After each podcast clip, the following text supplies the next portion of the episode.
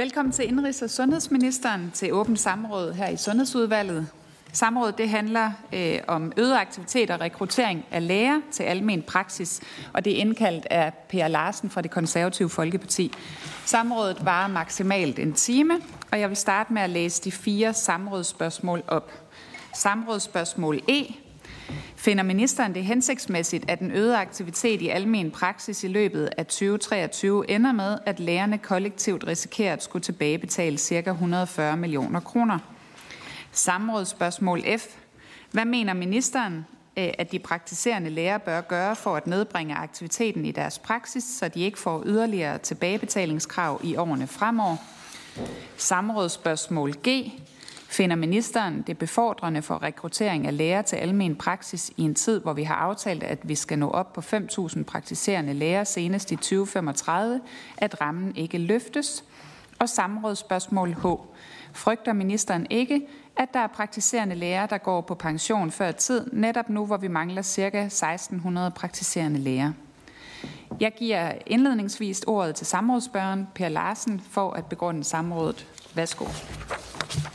Tak for det, og tak til ministeren for at møde op her i dag, øh, for at gøre os klogere på, hvad ministeren tænker om, at de praktiserende læger de har haft så stor en mere aktivitet i år, at øh, hvis man ikke finder en løsning, så kommer de til at tilbagebetale et stort 60 millionbeløb for arbejde, som de jo har udført. Og jeg tænker jo sådan, at det nok er de færreste, som ønsker sig at blive trukket i løn øh, for at have arbejdet for meget. Og der er jo mange årsager til, at aktiviteten den stiger i almen praksis. Vi er jo blevet ca. 50.000 flere borgere de seneste to år. Der er kommet slankemedicin, som hen ved 100.000 borgere benytter sig af. Det udløser rent faktisk en stor aktivitet. Antallet af blodprøver i almen praksis er også vokset markant siden øh, vi havde øh, covid i 2019, hvor man fra hospitalerne så øh, synes, det var mest hensigtsmæssigt, at øh, man øh, foretog øh, mange af blodprøverne ud i almen praksis for at undgå smitte, og det har man så holdt ved. I foråret der var der streptokokinfektion, som også var en stor belastning for almen praksis. Øh, antallet af ældre borgere det vokser øh, med flere konsultationer til følge. Der er også problemer indimellem med medicinmangel, som gør, at der øges aktivitet i almen praksis, fordi de så skal have fat i patienterne igen. Øh, der er heldigvis også kommet flere læger, som jo selvfølgelig også er med til at øge aktiviteten i øh, almen praksis, og tak for det. Så jeg glæder mig til at høre øh, ministerens svar på de spørgsmål, der er stillet, og også hvad det er for nogle løsninger, ministeren ser for sig. Tak. Tak for begrundelsen. Jeg vil lige gøre opmærksom på, at vi har fået Anna Godfredsen fra Moderaterne med på Teams, og jeg giver nu ordet til ministeren for besvarelse. Værsgo. Jamen tak, øh, tak for det, og øh, tak til, øh, til spørgeren for at indkalde til samråd her i dag. Der er stillet fire samrådsspørgsmål, som jeg vil tillade mig at besvare samlet. Øh, de almen praktiserende læger spiller en nøglerolle i det danske øh, sundhedsvæsen, og for de fleste borgere, så er de også meget ofte jo ansigtet på sundhedsvæsenet, når det er, at man har behov for lægehjælp. Almen praksis har en central, central rolle som gatekeeper, der skal sikre, at borgerne får den rette behandling og bliver henvist til videre behandling i det øvrige sundhedsvæsen, hvis det er nødvendigt. En velfungerende almen praksis er derfor en vigtig forudsætning for, at vores sundhedsvæsen fungerer hensigtsmæssigt. Som spørgeren er inde på, så ser det ud til, at den økonomiske ramme for almen praksis bliver overskrevet i år. Det vil i så fald være første gang siden 2011, Konkret har danske regioner oplyst, at hvis den fornuværende aktivitet i almen praksis fortsætter i resten af året, forventer de en overskridelse af rammen på mellem 1,7 og øh, 2,3 procent. Det svarer til en overskridelse på mellem 175 og 216 millioner kroner, og det vil i givet fald få betydning for lærernes honorar til næste år, og det skal jeg vende tilbage til. Det er PLO og RLTN, altså regionernes løn- og taksnævn, som i fællesskab indgår overenskomstaftaler om blandt andet rammerne for økonomien i almen praksis. Den økonomiske ramme har til formål at sikre, at udgiftsudviklingen ikke overstiger et årligt aftalt niveau. Rammen er kollektiv for de almen praktiserende læger og giver dermed også regionerne budgetsikkerhed for almen praksis. Ligesom på sygehusene og alle mulige andre steder er der altså et samlet budget, som man har til rådighed Jeg har stor forståelse for, at regionerne har behov for at kunne styre økonomien i almen praksis. Jeg forventer faktisk, at regionerne styrer økonomien fornuftigt på tværs af deres områder. Det er forudsætningen for, at vi kan prioritere yderligere forbedringer i sundhedsvæsenet. Den økonomiske aftale betyder også, at lægerne kender rammerne for deres opgavevaretagelse. Jeg kan i øvrigt oplyse, at alle praksisområder på tværs af praksissektoren har en økonomisk ramme, som skal overholdes. Det er altså ikke noget, der er øh, unikt for almen praksis. Rammen i overenskomsten fungerer i praksis sådan, at der er nogle modregningsmekanismer, der træder i kraft, hvis det er, at den økonomiske ramme overskrides. Disse mekanismer forventes i år at medføre, at regionerne selv betaler de første 57 millioner, som rammen overskrides med. Beløbet ud over de 57 millioner bliver modregnet i de honorarstigninger, som de praktiserende læger som oftest får i forbindelse med den halvårlige pris- og lønregulering. Danske regioner har oplyst, at den potentielle overskridelse af rammen i år forventes at være lavere end den forventede pris- og lønregulering. Og det betyder altså med andre ord, at de praktiserende lægers honorar på trods af modregningen fortsat vil stige til næste år. Der er altså ikke tale om, at nogen læger skal betale en regning eller sættes ned i honorar. Det følger af overenskomstens økonomiaftale, at parterne ved udsigt til en overskridelse af rammen skal drøfte fælles tiltag. Parterne har gennem en periode afdækket mulige årsager til den forventede overskridelse af økonomirammen, samt drøftet mulige aktivitetsdæmpende tiltag. De har dog ikke kunnet nå til enighed om. PLO har samtidig anmodet Indrigs- og Sundhedsministeriet om en vurdering af, om det vil være i overensstemmelse med konkurrencelovgivningen, hvis PLO vejleder sine medlemmer om aktivitetsdæmpende tiltag. Indrigs- og Sundhedsministeriet har vurderet, at PLO's vejledning ikke er i strid med konkurrencelovgivningen. De kan altså følge overenskomstens principper i forhold til at se på aktiviteten, men vejledningen skal holdes inden for overenskomstens regler eller under øvrige vilkår, som parterne kan nå til enighed om. Det sidste har ministeriet understreget over for PLO. Jeg kan se i pressen, at spørger har udtalt, at man skal kunne komme til sin praktiserende læge, hvis man frygter, at man fejler noget, uanset hvornår på året det er. Det er jeg helt, helt enig i. Jeg vil derfor også gerne understrege, at de praktiserende læger fortsat skal følge overenskomstens vilkår og krav, som parterne oprindeligt er nået til enighed om. Det betyder også, at lægerne fortsat skal holde åbent og fortsat skal tage imod patienter på de vilkår, som fremgår af overenskomsten. Borgerne kan derfor være trygge ved, at de fortsat kan komme til lægen, hvis behovet opstår. Spørger udtrykker også en bekymring om, at vi mangler læger i Danmark. Og det er rigtigt, at vi har udfordringer med lægedækningen i Danmark. Der er områder, hvor det er svært at tiltrække og fastholde tilstrækkeligt med almen praktiserende læger. Som jeg tidligere har nævnt, forventes de praktiserende lægers honorarer fortsat at stige til næste år. Samtidig ved vi, at økonomiske incitamenter isoleret set sjældent er den primære motivationsfaktor i de almen praktiserende lægers arbejde. Det er derfor heller ikke min forventning, at modregningen til næste år alene vil have, vil have en indvirkning på tilbagetrækningen fra almen praksis. Denne regering og skiftende regeringer før det har arbejdet for at styrke lægedækningen i almen praksis og give incitamenter til, at lægerne fordeler sig på tværs af landet. Regeringen har blandt andet afsat midler til regionerne til etablering af op imod 10 nye licensklinikker. Og sammen med et enigt folketing har regeringen i juni i år fået vedtaget et lovforslag, som betyder, at regionerne nu får større frihed til etablering og drift af regionsklinikker, mulighed for, at regionerne kan yde et særligt vederlag til læger i områder med lægemangel, mulighed for at fastsætte kriterier for fordeling af uddannelsesforløb i speciallægeuddannelsen. Der spørges også ind til, om den økonomiske ramme i almen praksis skal løftes i takt med, at kapaciteten i almen praksis øges. Vi står i en situation, hvor det danske sundhedsvæsen er udfordret. Vi bliver flere ældre, flere med kronisk sygdom og flere med multisygdom.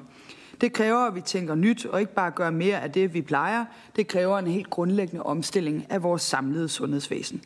En omstilling, hvor flere opgaver skal løftes uden for sygehusene, og hvor flere borgere i fremtiden behandles tættere på eller i eget hjem.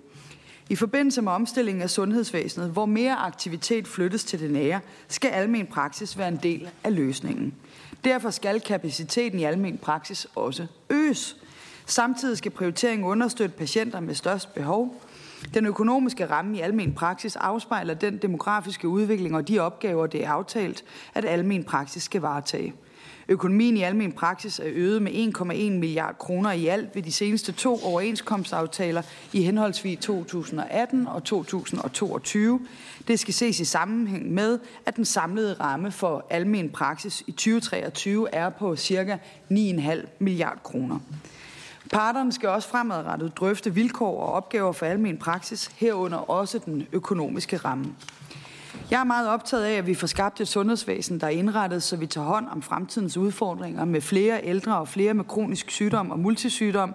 Det er hovedårsagen til, at regeringen har nedsat Sundhedsstrukturkommissionen, som skal opstille og belyse modeller for den fremtidige organisering af sundhedsvæsenet, herunder organiseringen og styringen af almen praksis.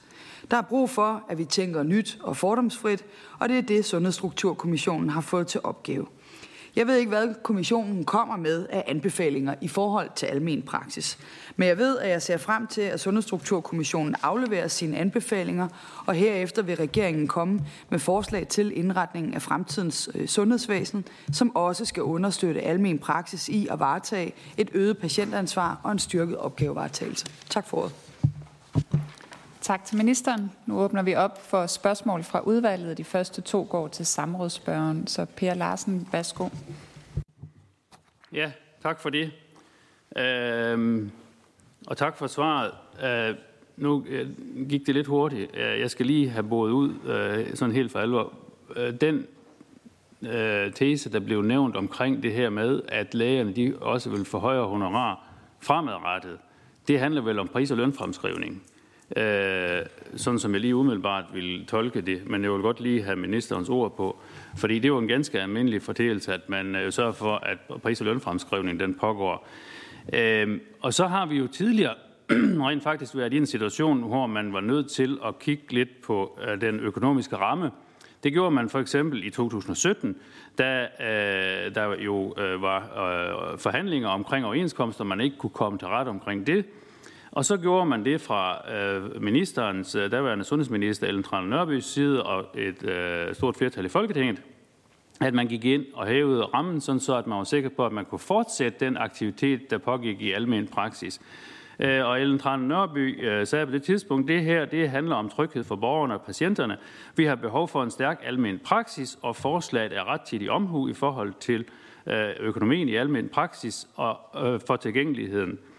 Øh, det kunne man jo måske også godt iagtage i sådan en situation som den, vi står i nu, hvor at man jo rent faktisk er, øh, har, har udsigt til, at øh, rammen den bliver overskrevet med et stort øh, trecifret millionbeløb.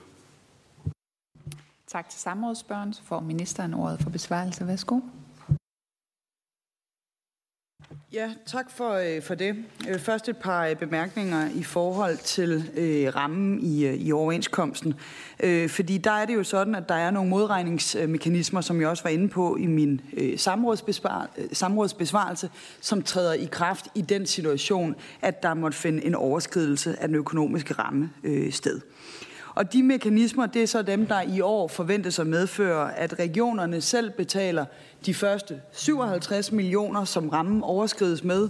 Beløbet ud over de 57 millioner kroner, de bliver så modregnet i de honorarstigninger, som de praktiserende læger som oftest får i forbindelse med den halvårlige pris- og lønregulering. Og her har vi så indhentet oplysninger hos danske regioner, der oplyser os om, at den potentielle overskridelse af rammen i år forventes at være lavere end den forventede pris- og lønregulering.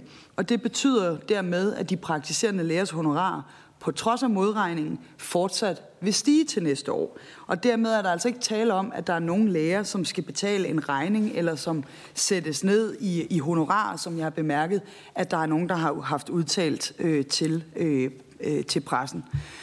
Øhm, Herudover så påviler det jo øh, et ansvar for parterne også øh, at drøfte øh, det her i forhold til, hvad man kan gøre for at sikre, at man overholder øh, rammen. Det forventer vi jo på samtlige øh, overenskomstområder, at parterne øh, sikrer, så de økonomiske aftaler også øh, overholdes. Og det er samtidig vigtigt for mig at slå fast, at øh, der er jo ikke nogen aftale mellem parterne om, nu skal man gå i gang med at neddrosle aktiviteten i almen praksis. Altså Overenskomsten om almen praksis, den skal overholdes, og dermed skal alle borgere jo også fortsat have adgang til at kunne komme til lægen ved øh, behov, og dermed skal lægerne jo også fortsat holde åben og tage imod patienter på de vilkår, som fremgår af overenskomsten. Det gælder for eksempel også borgere, der har et akut behov for, for lægehjælp.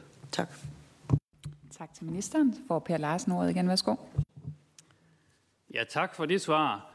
Men det korte af det lange, det er jo, at når man overskrider rammen, som der er øh, tilfældet i år, øh, og at man så får en mindre regulering i de kommende år, så er det jo tale om, at der, øh, det øh, faktuelt jo virker som en tilbagebetaling. Altså at man har øh, lavet noget, udført noget arbejde, som man så ikke får betaling for. Anderledes kan det jo ikke være, og det er jo den følelse, som lægerne de helt naturligt sidder med derude. Det er, at øh, øh, fordi at der er en masse faktorer, der gør, at vi har øget vores aktivitet, og har været nødt til at øge vores aktivitet, blandt andet fordi der er kommet 50.000 flere mennesker, blandt andet fordi, at de øh, har masser af konsultationer med fedmemedicin og andre ting, som lægerne jo ikke har kunne forudse, så har de jo ikke haft øh, mulighed for Øh, og, og, kunne, og det var jo meget initieret af landets statsminister, det her med, at dem, som var blevet øh, lidt kraftige, de også kunne have hjælp øh, til, til det. Og det synes jeg, det er helt fint. Men det giver jo bare en aktivitet ude i almen praksis, som man ikke har kunne forudse, at der vil komme øh, så meget øh, røn på, så at de jo øh, samtidig med, at de jo passer øh, alle de andre opgaver, de har i forvejen, øh, plus øh, en, en, en del flere, ja, så kommet til at overskride rammen. Så alt andet lige, så vil det jo virke som om, at de kommer til at udføre en opgave, som øh, de så ikke øh, øh får noget for, og i det her tilfælde jo rent faktisk øh, jo øh, får en øh, økonomisk øh, øh kendhest for. Og det øh, kan man jo kun øh, synes er ganske uhensigtsmæssigt. Og så tænker jeg lidt øh, i forhold til de spørgsmål, jeg har stillet. Hvad er det, øh, som almen praksis de ikke skal foretage fremadrettet? øh, hvis det er sådan, at de vil undgå den her sanktionering og den her øh, de facto tilbagebetaling af honorar. Tak for det. Minister, værsgo. Ja, altså, øh, jeg er ikke øh, i besiddelse af at uddele nogen som helst øh, kendhest i forhold til, til almen praksis. Jeg øh, oplyser her omkring, hvilken overenskomst parterne de har aftalt, og de har også aftalt nogle mekanismer, som de har indgået, altså øh, upfront og været enige om, som betyder, hvad gør man i den situation, som helst ikke skal opstå, men som så nu opstår for første gang siden 2011, at der sker en potentiel overskridelse af rammen. Det har parterne aftalt. Og jeg går der ud fra, at det konservative Folkeparti fortsat mener, at indgåede aftaler i sundhedsvæsenet skal overholdes, uanset hvem det er, der indgår de aftaler. Som jeg også var inde på i min samrådsbesvarelse, så vil kapaciteten i almen praksis i de kommende år skulle øges. Det falder fuldstændig i naturlig forlængelse af, både den demografiske udfordring, vi ser ind i med flere ældre, flere kroniske patienter, flere multisyge, men jo også fordi vi har behov for at omstille vores sundhedsvæsen på en sådan måde, at flere opgaver kommer til fremover og skulle varetages tættere på borgerens eget hjem eller helt ude i øh, eget hjem. Og det har naturligvis også en betydning i forhold til almen praksis og de økonomiske rammer.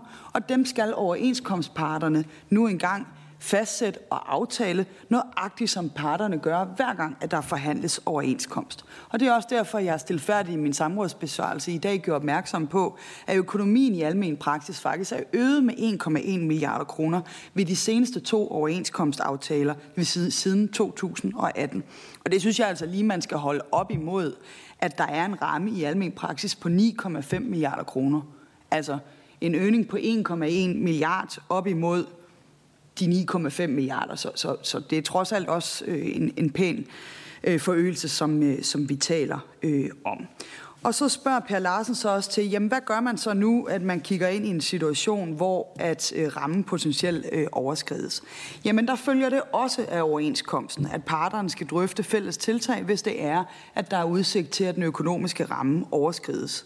Det har parterne så på nuværende tidspunkt ikke kunne opnå enighed om, PLO har fået ministeriets øh, bekræftelse på, at det vil være i overensstemmelse med konkurrencelovgivningen, hvis PLO vejleder sine medlemmer om aktivitetsdæmpende tiltag, så længe tiltagene følger overenskomstens regler. Og PLO har på den baggrund oplyst, at deres vejledning vil omfatte en prioritering af de overenskomstaftalte opgaver, der ligger uden for den økonomiske ramme. Og det er måske også meget væsentligt for spørgerne at være opmærksom på, at der altså er opgaver, der ligger uden for den økonomiske ramme. Og det er den vejledning, som PLO altså har oplyst, at det vil omfatte en prioritering af de opgaver, der ligger uden for den økonomiske øh, rammer.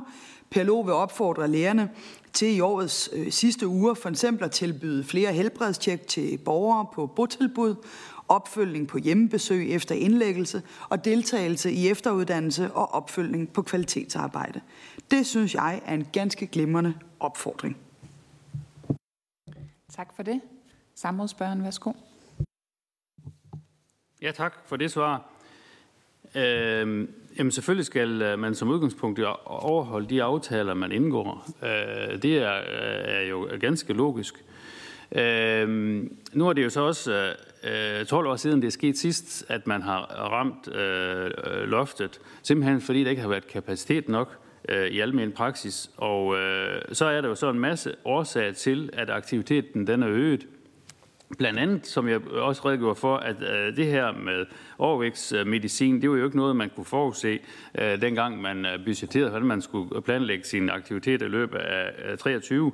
Øh, og, og, og det, at, at man jo øh, også øh, eksempelvis er blevet 50.000 flere borgere de sidste par år, øh, herunder øh, blandt andet 30.000 ukrainer. Øh, og så, når nu ministeren siger, at øh, vi skal have en stærk almen praksis, og aktivitet, den, øh, den også skal øges i almen praksis, det må jeg sige, det er jeg fuldstændig enig i, fordi at vi har jo i den grad behov for at have en stærk almen praksis, også sådan så, at vi sikrer, at vores øh, hospitaler, de ikke sander til. Jeg er helt sikker på, at hvis vi har haft de læger, der er behov for, Øh, i øjeblikket, så har vi heller ikke haft det øh, pres øh, inde på hospitalerne, som vi ser i øjeblikket. Men øh, hvordan forestiller ministeren sig så, at man fremadrettet skal øh, Øh, øge den øh, ramme, som jeg øh, øh, fornemmer, der er et tilsavn om, altså øge øh, økonomiloftet, sådan så at man kan rumme den aktivitet, der er behov for. Fordi jeg forestiller mig jo ikke, at lægerne de sidder og kalder patienterne ind for, for, for, til konsultationer for noget, som, som de ikke lægefagligt øh, vurderer er nødvendigt. Så det er jo et spørgsmål om, at man øh, også fra ministeriel hold sikrer, at der er luft nok i rammen til, at folk de kan henvende sig ved deres øh, øh, praktiserende læge, og også være sikker på, at lægen har øh, mulighed og kapacitet til at kunne tilse dem og stille en diagnose. Tak for det. Ministeren, værsgo.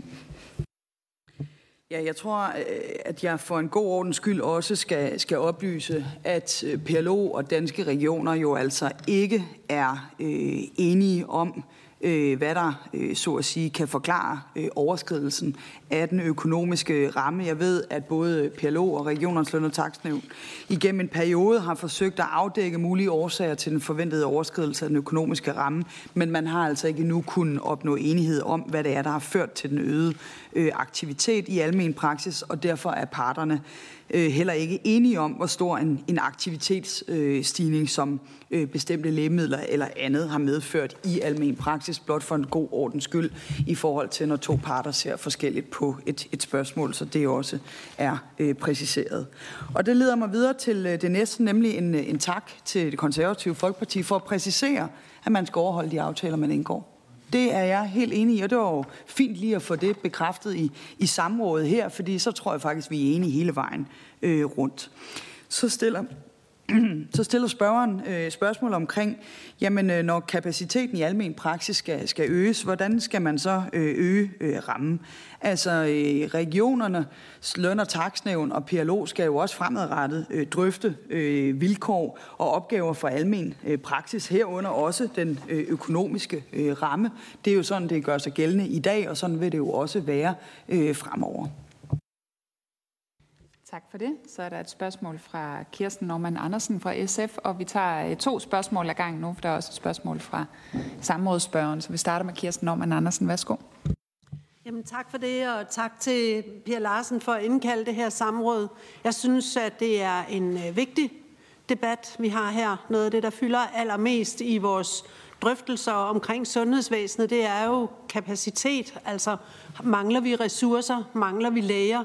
Og, og derfor synes jeg også selv, at det er noget af et paradoks, at man kan konstatere, at for eksempel praktiserende speciallæger, men altså også praktiserende læger, bliver bragt i en situation, hvor de når et eller andet loft, som er fastsat i en overenskomst, og så tager de ikke flere patienter, fordi at de næste patienter, dem får de en lavere ydelse på. Det vidner jo ikke om, at vi mangler læger, men det vidner om, at vi ikke bruger den kapacitet, der er der.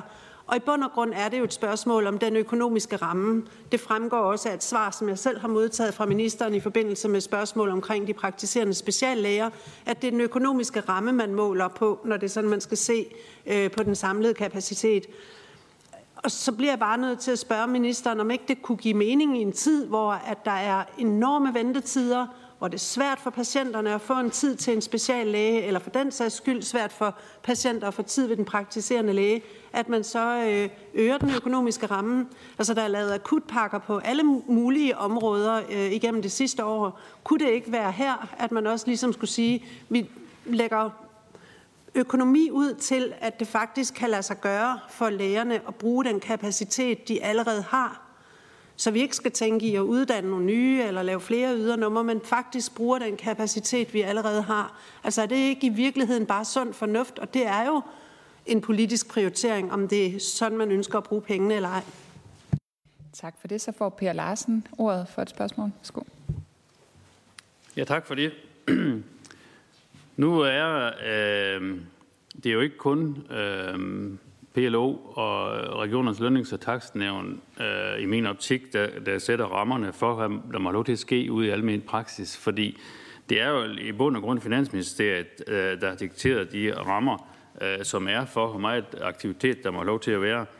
Øh, og det kan jo være udmærket i forhold til at, at styre finanserne, men det er jo da uhensigtsmæssigt for patienterne, hvis det er sådan, at man dæmper aktiviteten, både i almen praksis, men jo så sandelig også i, hos de praktiserende speciallæger. Øh, fordi de lever jo under nogle vilkår, som øh, styrer dem endnu mere, fordi man dels har knækgrænsen, som gør, at øh, der godt kunne måske være nogle speciallæger, som fristes til at gå ud på golfbanen, når de rammer knækket, hvor de jo bliver sat voldsomt ned i honorar. Men også hvis det er sådan, at de rammer den der kollektive ramme, for øh, at øh, øh de så ikke må have lov til at producere mere, og det synes jeg jo øh, fuldstændig rigtigt, som øh, fru Kirsten Norman Andersen var inde på, at det er jo øh, lidt ærgerligt, hvis det er sådan, at vi ser øh, de der øh, praktiserende speciallæger, de giver sig øh, i kast med andre opgaver, som øh, eksempelvis botoxbehandling og, og, og ting, som gør, at øh, folk, der øh, virkelig fejler noget, øh, som er, er, er til stor gene for dem, at det så bliver tilsidesat. Øhm, og jeg tænker også lidt på, vi er i en, øh, en tid her, hvor vi rigtig gerne, og vi har givet hinanden håndslag på, at vi gerne skal op på 5.000 praktiserende læger. Frygter ministeren ikke, at øh, det bliver mindre attraktivt at være praktiserende læge, hvis det er sådan, at man øh, risikerer at få øh, de her de facto øh, tilbagebetalingskrav, som jo helt naturligt øh, virker som om, at man reducerer dem i deres øh, indkomst. Tak. Til spørgerne. For ministeren ordet. Værsgo. Ja, tak for det. Øh, først til, til Kirsten, om jeg synes, det, det er sund fornuft, at man bare kan overskride rammerne. Nej, det synes jeg ikke er sund fornuft. Jeg synes, det er sund fornuft, at øh, man ind, overholder de aftaler, som man indgår. Og jeg synes også, det er sund fornuft, at vi også i sundhedsvæsenet øh, abonnerer på, at der øh, også skal være styr på øh, økonomien. Øh, og så er jeg altså nødt til at, at, at præcisere øh, over for, for begge de to øh, spørger, at det er jo ikke sådan, at det her loft det bare er ensidigt fastsat. Det er ganske enkelt ikke øh, korrekt. Det er jo noget, der er aftalt stof imellem parterne. Det er PLO og regionernes løn- og taksnævn, som i fællesskab indgår overenskomstaftaler om blandt andet rammerne for økonomien i almen øh, praksis. Og ligesom på øh, sygehusene og alle mulige andre steder i vores sundhedsvæsen, og alle mulige andre steder på praksisområderne, jamen så er der et samlet budget, man har til øh, rådighed.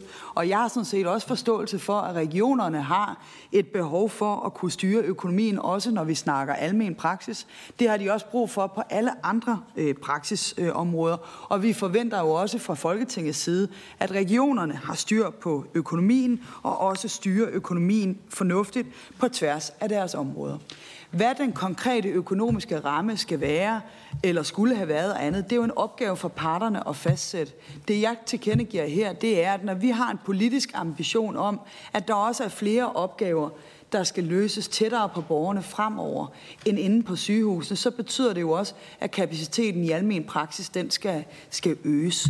Og det vil jo dermed også komme til at afspejle sig i forhold til Øh, de kommende øh, forhandlinger, som, som regionerne og de praktiserende læger øh, skal have.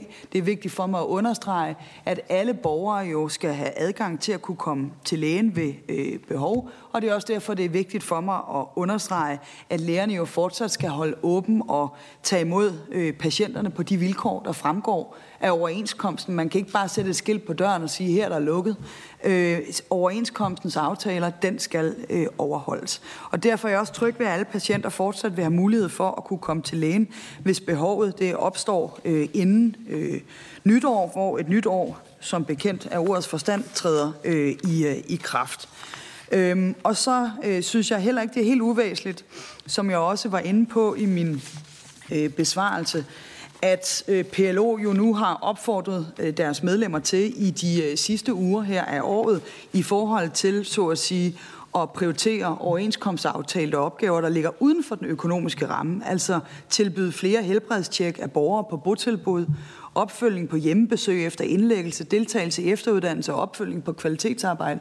Det synes jeg er rigtig positivt, at det, man er kommet med den opfordring. Og det er altså noget, der ikke ligger, øh, hvad det hedder, det, det er noget, der ligger uden for den økonomiske ramme, og det har de dermed mulighed for at kunne prioritere og gøre noget mere af her i de sidste øh, uger af, af året.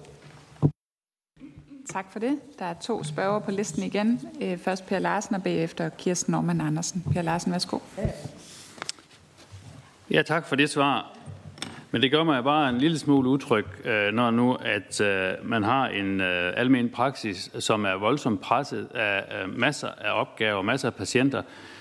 Og vi ved det jo, vores sundhedsvæsen er presset. Det er ligesom om, at der er sådan et en, en før covid og en, og en efter covid, hvor man bare må sige, at der er altså meget mere pres på i, i efter covid situationen der fra, fra 19 og frem. Vi kan se det i, på hospitalerne med aktiviteten, vi kan se det i almen praksis, vi kan se det ved det praktiserende speciale, der er simpelthen øh, meget stort pres på. Og øh, lige nøjagtigt, når, når vi taler om almen praksis, undskyld, så skal man jo huske på, at det er jo en meget øh, billig foranstaltning, vi har, øh, synes jeg, Øh, Øh, det koster jo omegnen af 15, måske 1600 kroner per borger at have adgang til praktiserende læge, og øh, det synes jeg øh, i hvert fald i forhold til, hvis øh, patienterne de skal ind på hospitalerne, at det er en billig løsning. Og det er jo ikke kun mig, der synes, at det her det er et problem. Øh, jeg kunne jo læse, at Mads Kok Hansen og øh, Anders Beik, de også udtaler, at det økonomiske loft er helt hul i hovedet Øh, og øh, giver også udtryk for, at øh, man jo ikke har de samme muligheder, som man har eksempelvis på hospitalerne, hvor man jo kan operere med ventelister. Øh, det er der også en vis mulighed for i almindelig praksis, men det er jo ganske uhensigtsmæssigt, hvis det er sådan, at man skal vente i månedsvis på at få mulighed for at få en konsultation hos en praktiserende læge. Og jeg synes ikke, øh, at ministeren heller svarer øh, konkret på, om ikke øh, ministeren også er nervøs for, om øh, rekruttering til almen praksis øh, den kan blive hæmmet af det her, og vi har jo i den grad så stort behov for, at vi får mulighed for at have en praktiserende læge, som folk de kender til alle i det her land, så man kan sikre kontinuitet mellem lægen og patienten, og man kan sikre det gode lægearbejde. Tak. Tak for det. Så får Kirsten Norman Andersen ordet. Værsgo. Tak for det øh, sund fornuft, at man, øh, kan, at man bare... Det, jeg har ikke, nej, jeg vil starte med at sige, jeg har ikke på noget tidspunkt sagt, det er sund fornuft, at man bare kan overskride rammerne, men det er absolut heller ikke det spørgsmål, jeg stillede minister øh, for en god ordens skyld. Øh, aftalerne er jo indgået i en kontrakt, og efterfølgende kan der jo ske mange ting. For eksempel kommer der flere og flere ældre, og der er flere og flere patienter. Det er åbenbart kommet bag på alle.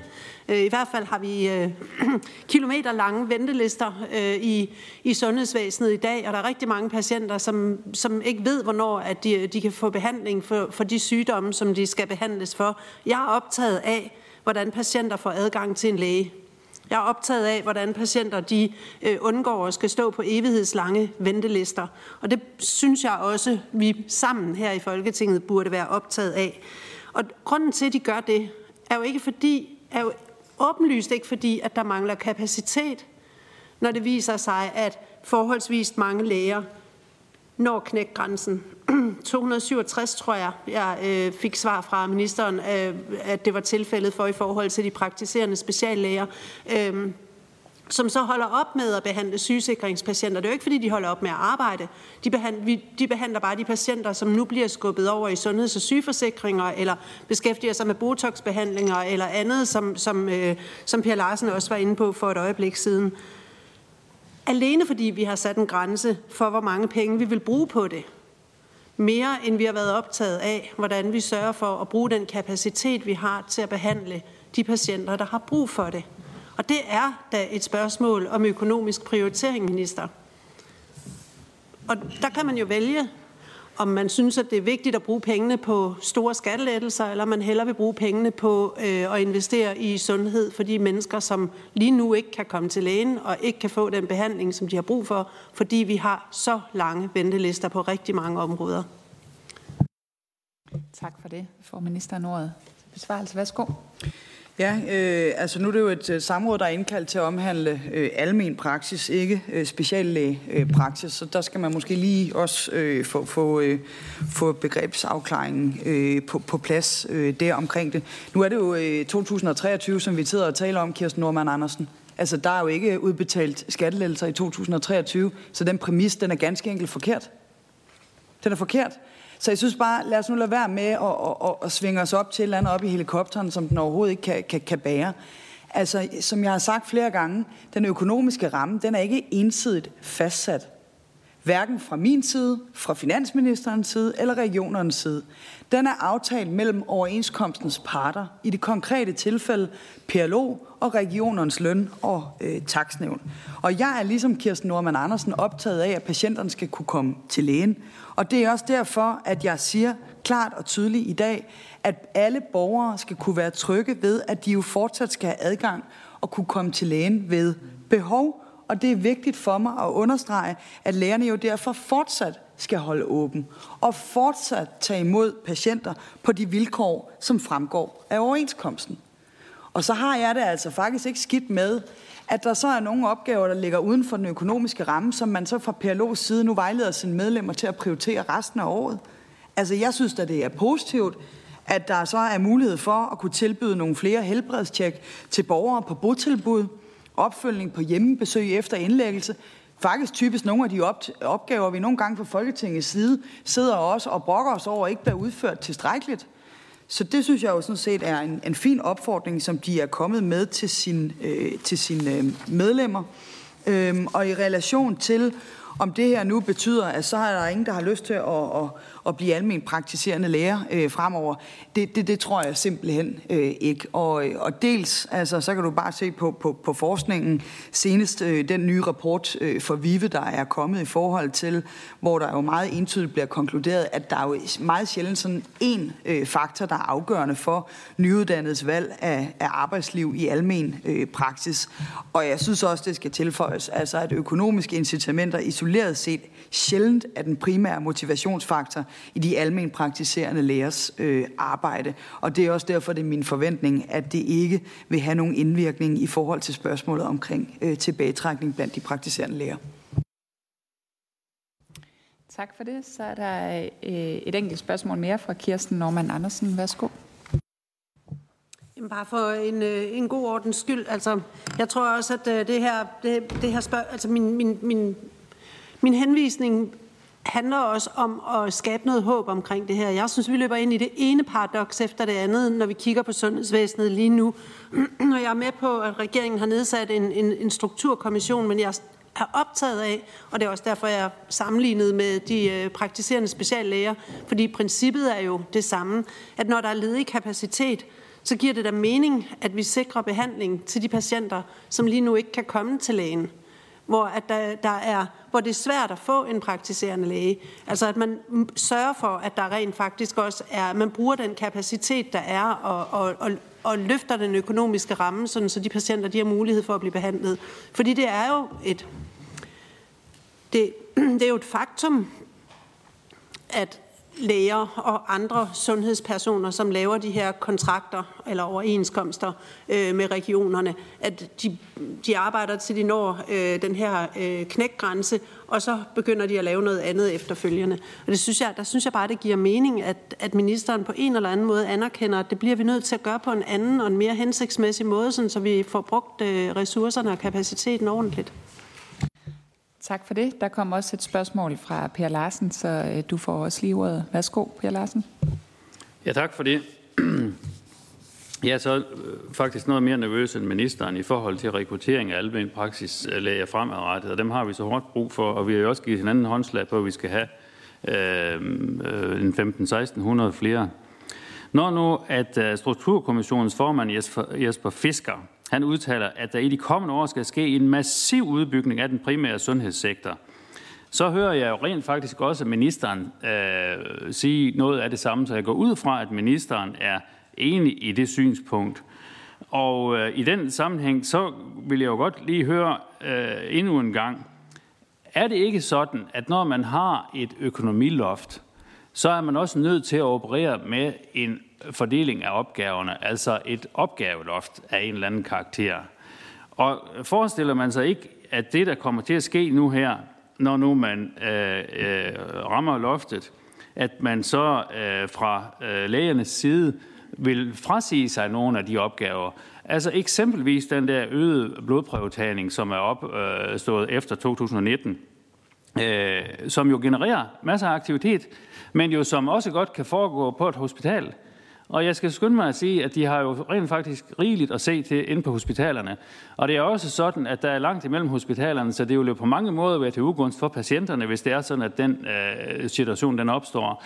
Så er ministeren ikke nervøs for, at der kommer til at ske en opgaveglidning over til hospitalerne fra almen praksis øh, til ugunst for patienterne? Tak til spørgerne. Så får ministeren ordet. Værsgo. Ja, øh, tak for, øh, for det. Jeg kan bekræfte, at der er rigeligt at se til på, på hospitalerne. Øh, det kan jeg også oplyse dig i almen praksis. Altså man skulle nærmest sådan få indtrykket lidt af det her samråd, at nu øh, er alle bare gået hjem øh, ude i almen praksis, og der er lukket ned, og det hele er stille og roligt. Altså, der er travlt. Der er rigtig travlt. Og jeg er da fuldstændig enig med formanden for Sundhedsstrukturkommissionen i, at vi i de kommende år skal lave og sikre en massiv udbygning af det primære sundhedsvæsen. Og det betyder jo også, og det er jo også det, jeg er inde på i min samrådsbesvarelse, at kapaciteten den skal øges også i, i almen praksis. Det forudsætter også, at der kommer flere almen praktiserende øh, læger. Det har vi jo en aftale om, at vi skal sikre, og det er også der godt at se, at udviklingen går i den rigtige øh, retning. Hvordan sundhedsvæsenet skal indrettes fremover, herunder i forhold til styringen og organiseringen af almen praksis, det er jo den opgave, vi nu har givet Sundhedsstrukturkommissionen øh, til opdrag at se nærmere øh, på.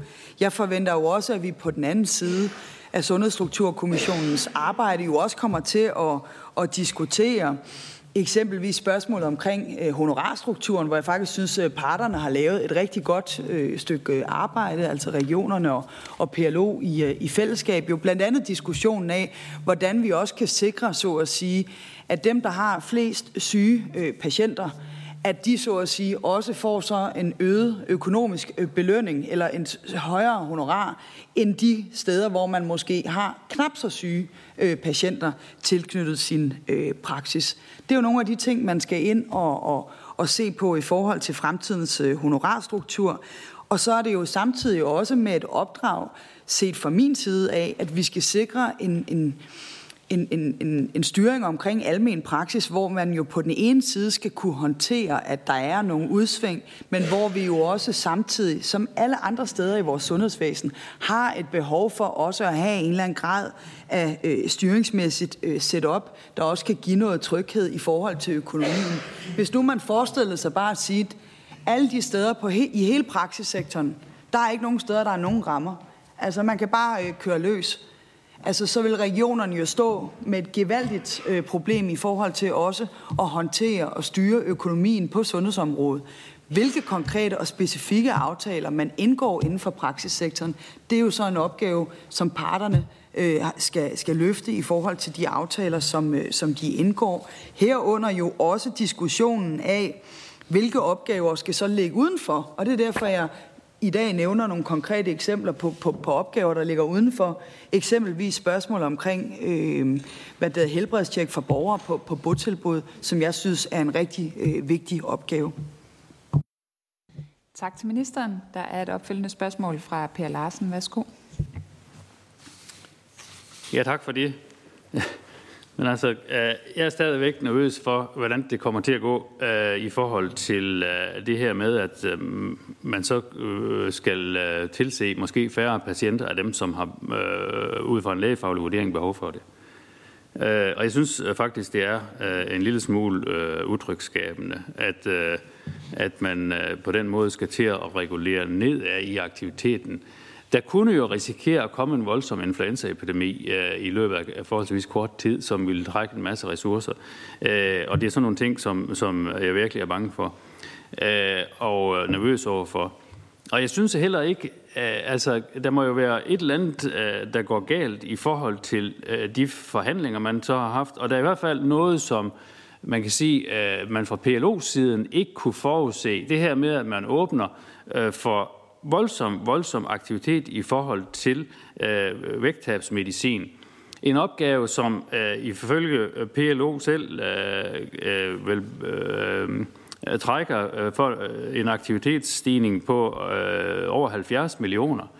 Øh, det var jo ikke noget, som man har haft mulighed for at kunne, øh, kunne foruddiskontere, at der ville blive så voldsomt et rønne på.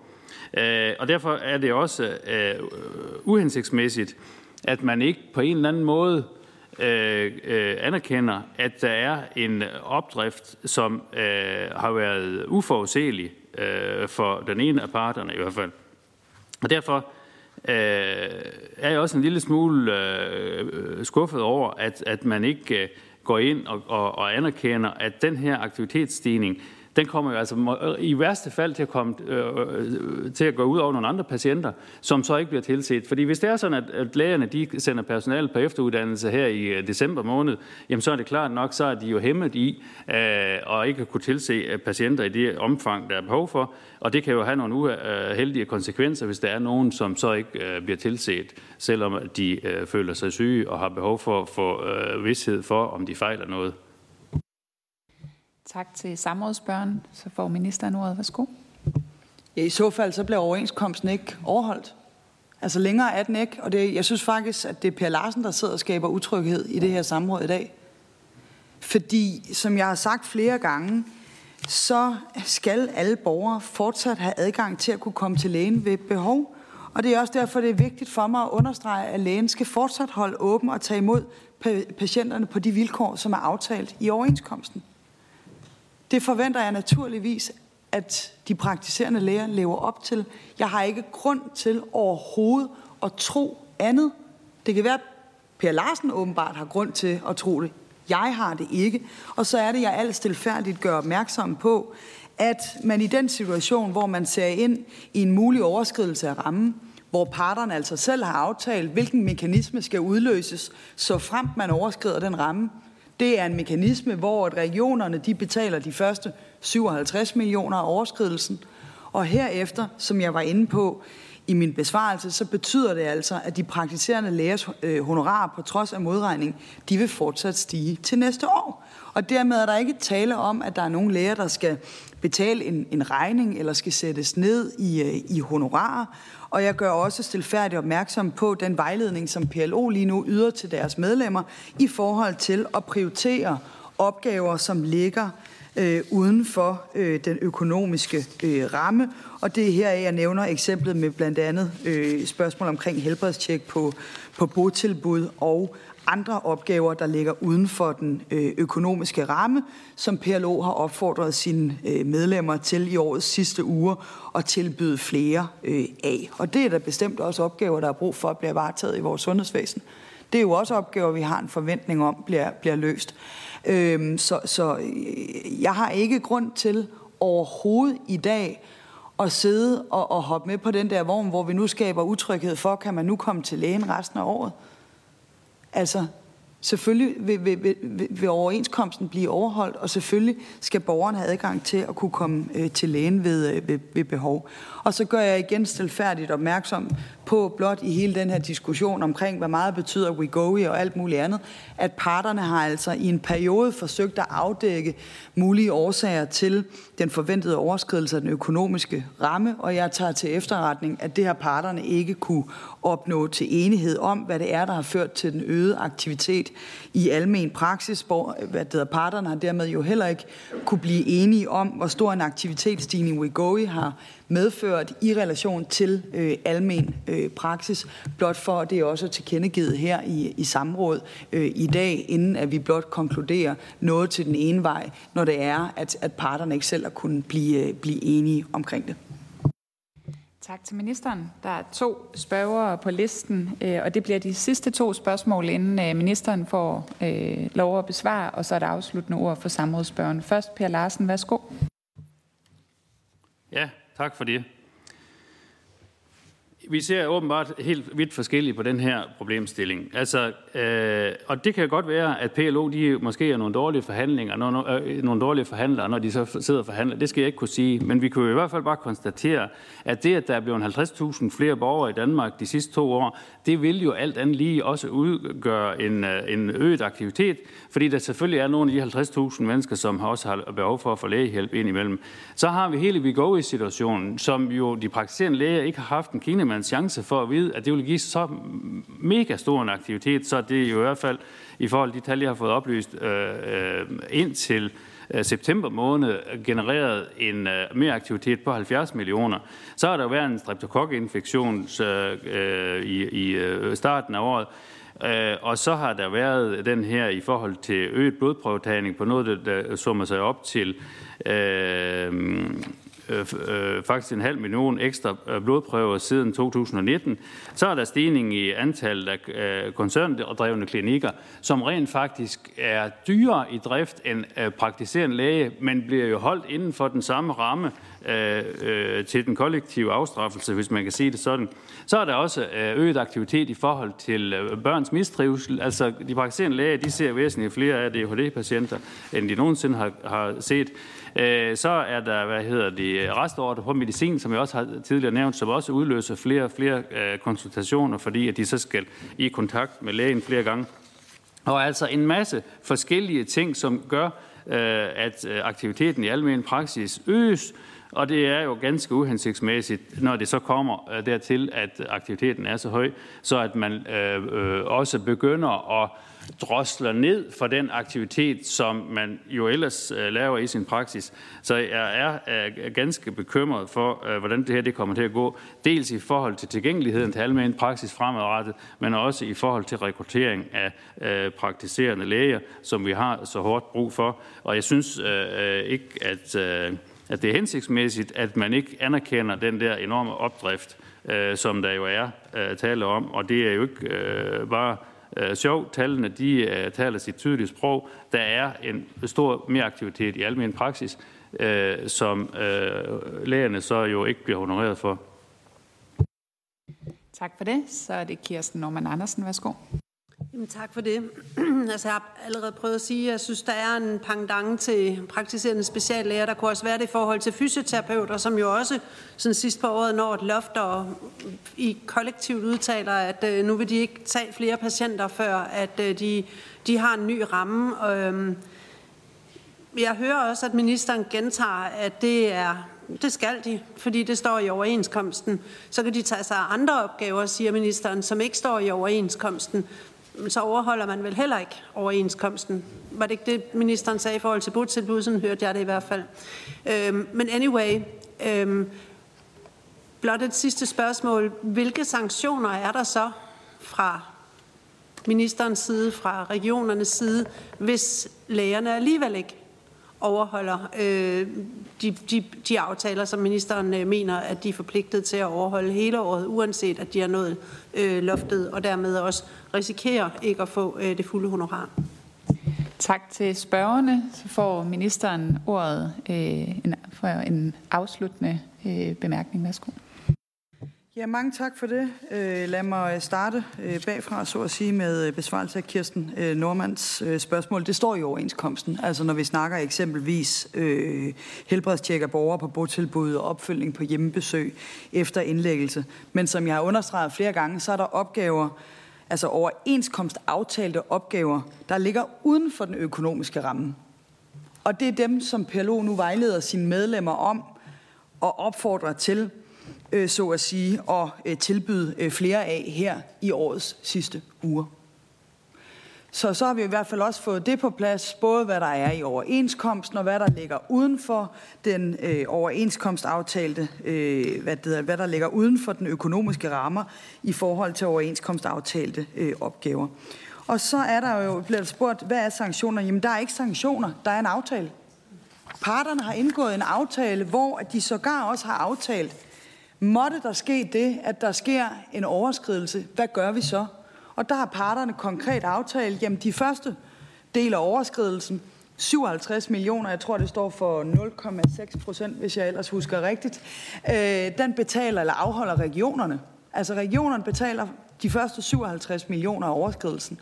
Og herefter, jamen så er det så, at beløbet ud over de 57 millioner kroner, de bliver modregnet i de honorarstigninger, altså honorarstigninger, som de praktiserende læger som oftest får i forbindelse med øh, de halvårlige øh, pris- og, og lønregulering. Og det er her, jeg tillader mig at viderebringe, at danske regioner har oplyst, at den potentielle overskridelse af rammen i år forventes at være lavere end den forventede pris- og lønregulering, og dermed betyder det også, at de praktiserende lægers honorar på trods af modregningen fortsat vil stige til næste år, og dermed er der ikke tale om, at der er nogen læger, der skal betale en regning, eller som skal sættes ned i øh, honorarer.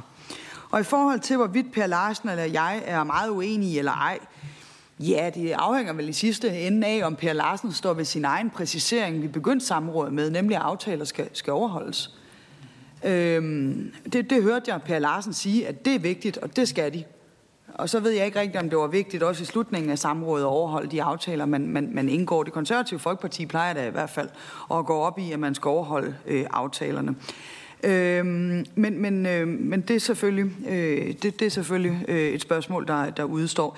Og så må jeg sige, jeg har ikke nogen grund til at, øh, at påstå, at PLO skulle være dårlige øh, forhandlere. Jeg, jeg har sagt nok snarere tværtimod. Jeg synes faktisk, de er nogle rigtig dygtige øh, forhandlere.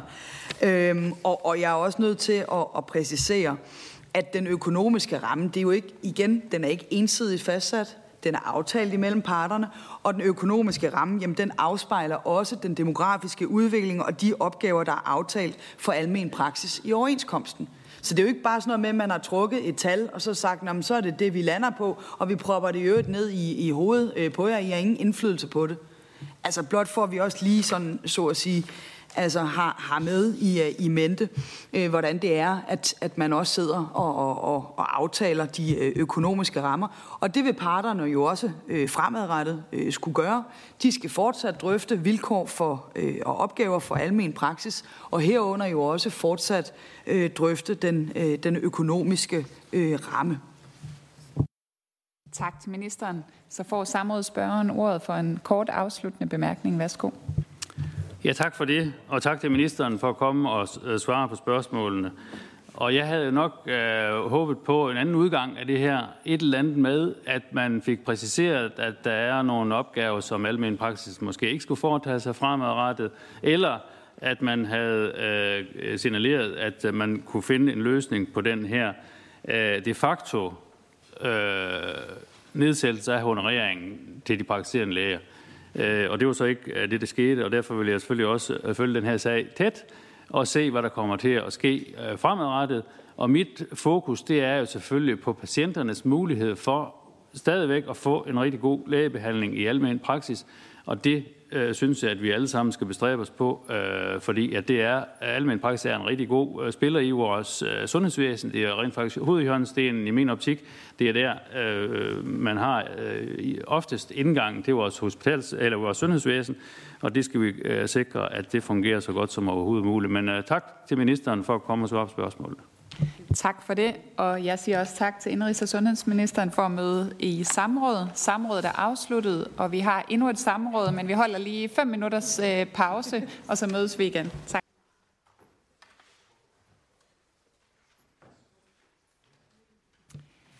Velkommen igen til Indrigs- og Sundhedsministeren her til åbent samråd i Sundhedsudvalget. Samrådet det handler om Medicinrådets prioritering af nye lægemidler, og samrådet er indkaldt af Mette Thiesen fra Dansk Folkeparti, og samrådet varer maksimalt en time. Jeg vil starte med at læse de fire samrådsspørgsmål op. Samrådsspørgsmål I. Vil ministeren redegøre for, om Medicinrådet i Danmark er mere restriktivt i sin praksis end tilsvarende organer i andre lande, vi normalt sammenligner os med? Og mener ministeren i bekræftende fald, at det er rimeligt, at danske patienter som en konsekvens deraf er dårligere stillet i forhold til adgang til ny medicin end for eksempel kræftpatienter i lande, vi normalt sammenligner os med? Der henvises til min chance for at overleve begrænses, fordi lægerne ikke må bruge den bedste kræftmedicin fra Jyllandsposten den 5. oktober 2023. Samrådsspørgsmål J. Vil ministeren redegøre for, om Medicinrådet overholder de af Folketingets syv vedtagende principper for prioritering inden for sygehusmedicin, der tilsiger, at Danmark fortsat skal være et af de lande, der hurtigst i brug tager nye, læge, nye, læge, nye lægemidler, hvor der er dokumenteret mere effekt, når rådet til synlandet afviser behandling, som godkendes i de lande, vi sammenligner os med. Der henvises til, det vil jeg simpelthen ikke finde mig i i, politi- i, i politikere. Nej, det vil jeg simpelthen ikke finde mig i.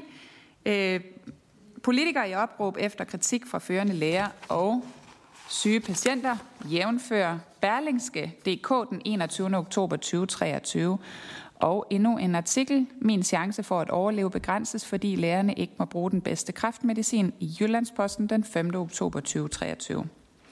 Samrådsspørgsmål K.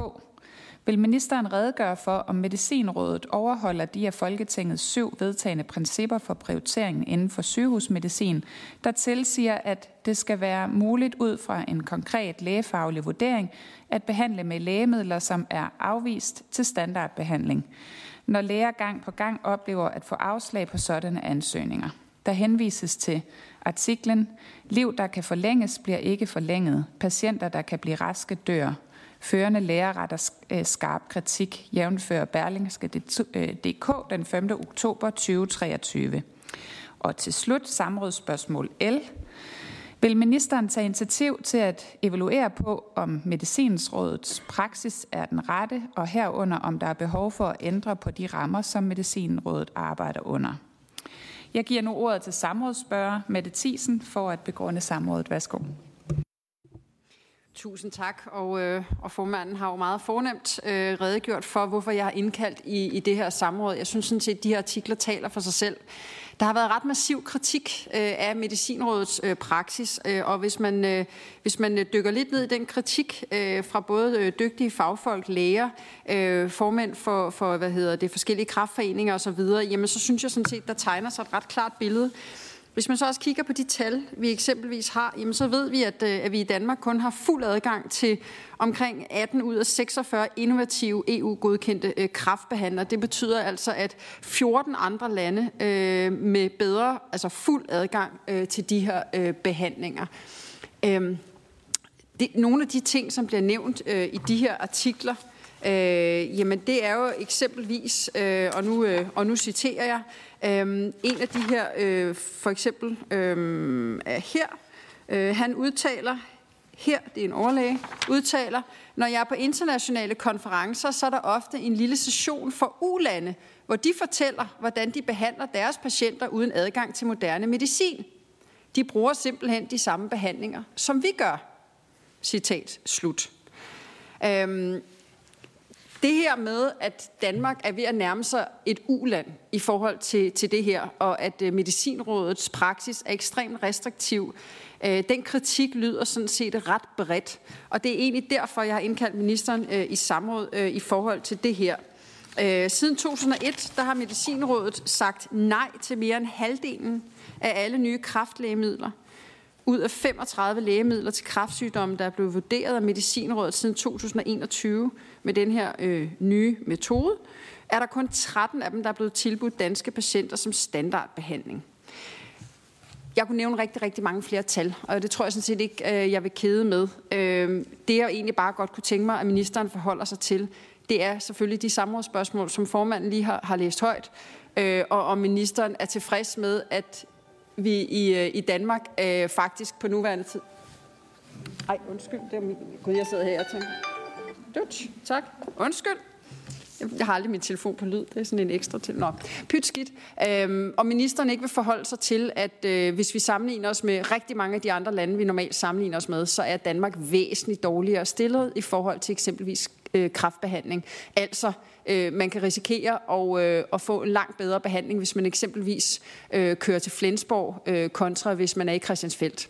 Øh, og det synes jeg virker en lille, lille smule paradoxalt. Altså, vi har øh, verdens øh, højeste skattetryk, øh, og, øh, og det ser ud til, at vi absolut ikke har en, øh, en behandling øh, i sundhedsvæsenet i forhold til medicin, øh, som er tilsvarende. Så jeg kunne egentlig godt tænke mig at høre ministerens øh, samrådsbesvarelse.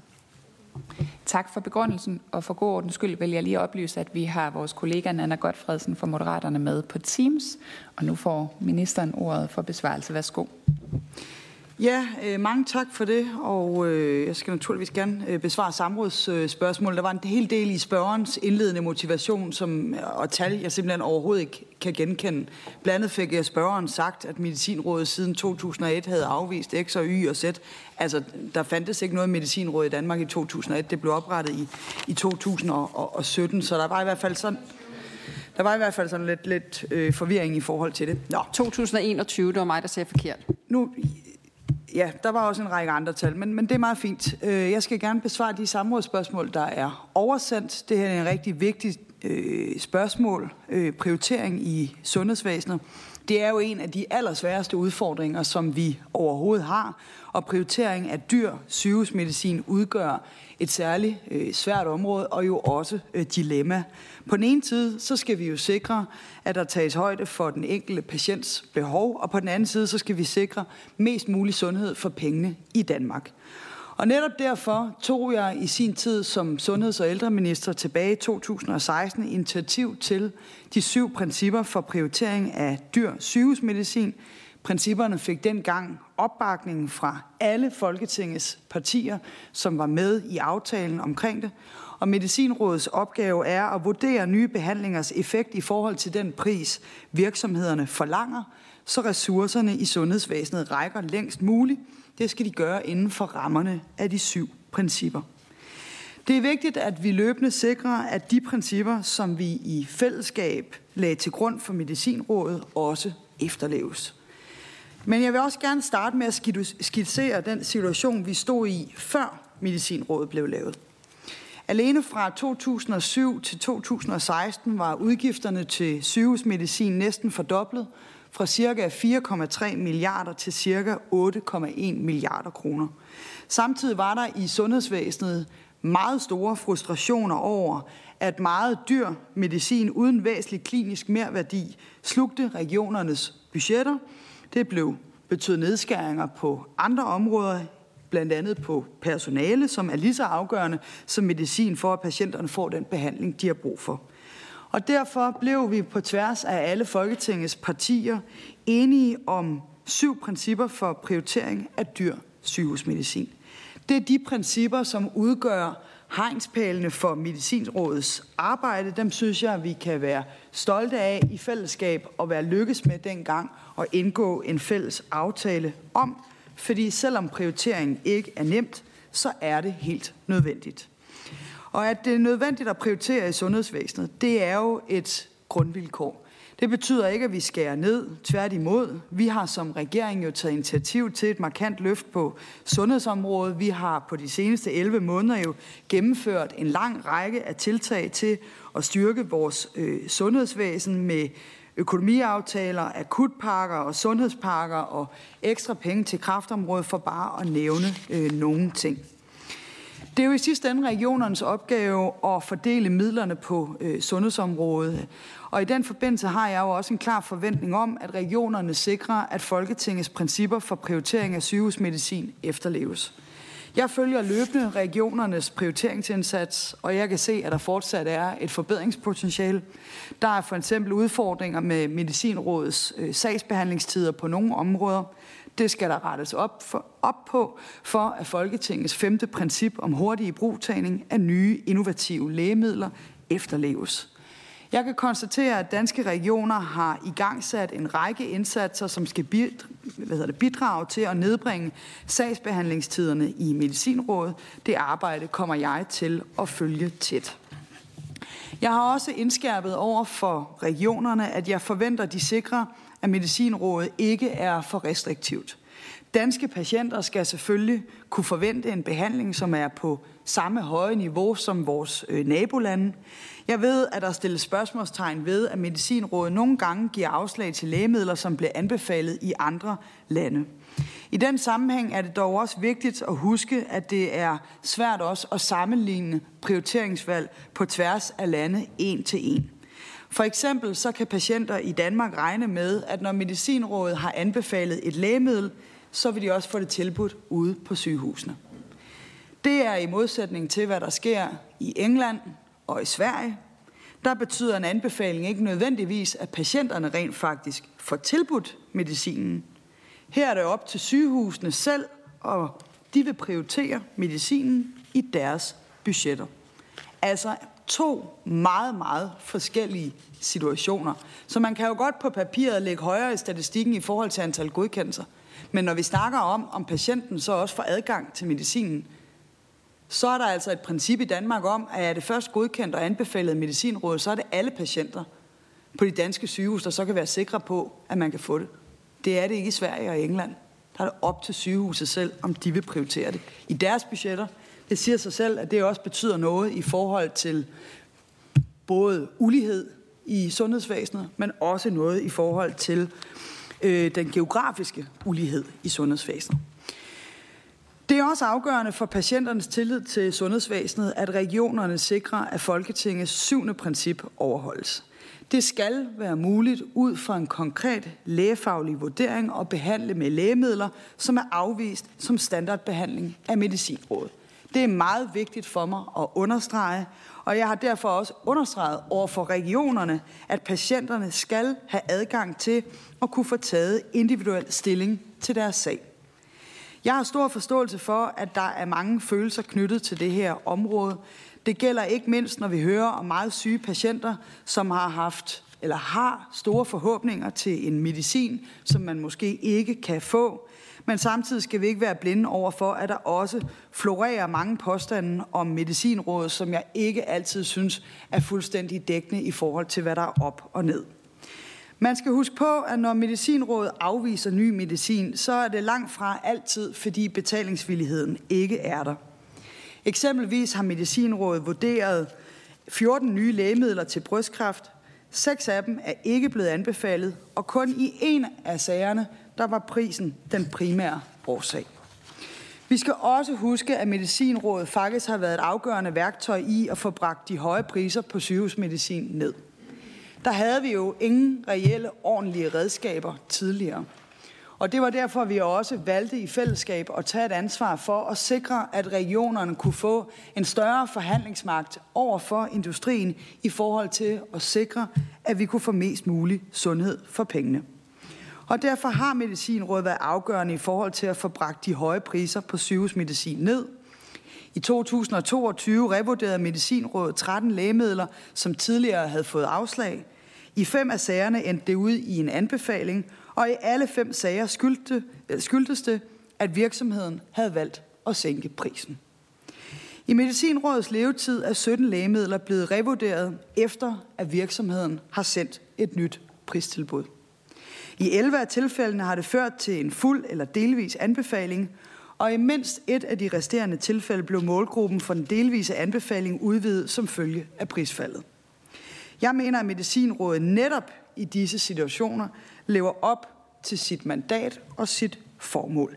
Nemlig ved at sikre, at vi har råd til at tilbyde patienterne både den bedste medicinske behandling på markedet og at give dem den omsorg og behandling, som de har brug for. For mig som minister er det en mærkesag, at vi bruger ressourcerne i sundhedsvæsenet klogest muligt. Det kræver mere prioritering, ikke mindre. Prioritering handler også om at bruge mere tid på de mest syge patienter, dem der har størst behov, i de dele af landet, hvor der er flest syge, i stedet for de sunde og de raske, som måske kunne få dækket deres behov et andet sted. Robusthedskommissionen skønner, at op imod en femtedel at sundhedsudgifterne kunne bruges bedre på grund af for eksempel overdiagnostik eller behandling med lav effekt. En femtedel af sundhedsudgifterne. Det er også en af baggrundene for, at regeringen vil tage initiativ til at nedsætte et tværgående national prioriteringsråd, der skal sikre mest sundhed for pengene, og herunder for eksempel reduktion af overbehandling og øget patientinddragelse i forhold til behandlingsvalg. Tak for ordet. Tak til ministeren. Så åbner vi op for spørgsmål fra udvalget, og de første to går til samrådsbørn, som Mette Thiesen. Værsgo. Tusind tak. Ja, altså kritikken, den er jo sådan set, som jeg sagde før, ret, øh, ret bred. Øh, så hvis man ikke bare skal sidde og, og rose øh, Medicinrådet, så er det eksempelvis Niels Fristrup, som jo også som er afdelingslæge ved Aarhus Universitetshospital og medlem af Dansk øh, renal cancer database. Øh, og det er ham, der blandt andet har udtalt det her med, med et uland. Øh, han nævner også, at de her behandlinger bliver anbefalet i verdens største lægefaglige tidsskrift. De europæiske guidelines har ændret sig som følge heraf. Alligevel er vi det eneste land i hele Europa, tror jeg faktisk, siger han, der har afvist behandlingerne. Der er gentagende eksempler øh, på det her. Han mener sådan set heller ikke, øh, at princip 7 bliver overholdt, fordi det skal være ud fra en konkret lægefaglig vurdering, jævnfør princip 7, at man behandler med lægemidler, som Medicinrådet har afvist til standardbehandling. Men det kræver, at man sender en ansøgning til et regionalt medicinråd, som skal give tilladelse, og det gør de meget sjældent, siger Niels Fristrup. De giver afslag på afslag. Og det, siger han så, betyder jo bare, at der er liv, der kunne forlænges, som ikke bliver forlænget. Der er folk, som kunne blive raske, som dør. Øh, og det synes han jo kalder på en større diskussion. Det er jeg sådan set fuldstændig enig med ham i. Det er også derfor, jeg er indkaldt til det her samråd. Kritikken kommer også fra Andreas Røder, som er overlæge og leder af Copenhagen Prostate Cancer Center på Rigshospitalet. Øh, og han siger, at den frie ordinationsret i virkeligheden slet ikke er så fri. Han siger netop, at øh, der bliver holdt meget nøje øje med, hvilke lægemidler øh, vi udskriver. Vi får skæld ud, hvis vi ordinerer et lægemiddel, som ikke er godkendt af Medicinrådet til standardbehandling, og så får vi en administrativ advarsel, siger han. Derfor er læger dødnervøse for at udskrive de her lægemidler, til trods for, at evidensen er soleklar. Der er masser øh, af de her, øh, og hvis man eksempelvis kigger på, på de tal, der er fra øh, Lægemiddelindustriforeningen for eksempel, øh, så nævner de blandt andet det her med, som jeg nævnte i indledningen, at siden 2021, der har Medicinrådet sagt nej til mere end halvdelen af alle nye kraftlægemidler. Altså, det er jo ret voldsomt. Og det er jo, andre, det er jo nogle lægemidler, som andre lande øh, godkender, som patienter nyder godt af øh, i andre lande. I øvrigt i forhold til det her, der siger Lægemiddelindustriforeningen i øvrigt også, at at de har nemlig kigget på øh, regionernes udgifter til lægemidler siden 2008, og det har faktisk ligget på et ret stabilt niveau. Øh, Øh, I 2022 udgjorde lægemidler øh, 12 procent af regionernes samlede sundhedsudgifter, hvilket er på niveau med de tidligere år. Øh, men det er blevet sværere for danskerne at få den nyeste medicin, hvis de er syge. Øh, antallet af de her ikke tilgængelige nye lægemidler er steget fra 14 til 24 procent over de seneste to år, ifølge en rapport også her fra LIF, som sammenligner tilgængeligheden på tværs af europæiske lande. Øh, og jeg kunne blive ved og blive ved og blive ved. Der er masser af eksempler. Der er også eksempler i nogle af de her artikler, øh, hvor man netop øh, kommer med eksempler på eksempelvis den her unge mand, som har øh, hvad hedder det, øh, som har øh, kraft, og hvor de netop, de her læger, både Niels Fristrup, Andreas Røder og så Anja Skjoldborg Hansen også, øh, øh, som også selv er tidligere øh, kraftpatient, nævner, at, øh, at, at, at det er ret bekymrende øh, i forhold til i særdeleshed på kraftområdet, øh, at man ikke godkender øh, mange af de behandlinger, som andre i andre lande øh, har, har, øh, hvad hedder det, har rig øh, adgang til. Og jeg undrer mig utrolig meget over ministerens øh, argumentation, fordi det lyder jo som om, at ministeren siger, at hvis ikke alle skal have den her medicin, så er der ingen, der skal have den. Og det synes jeg virker ret absurd argument. Jeg tror, det var en socialdemokrat, der engang kunne sige, at øh, det var Rik Bjergård, der sagde, at hvad ikke alle kan lære, det skal ingen lære.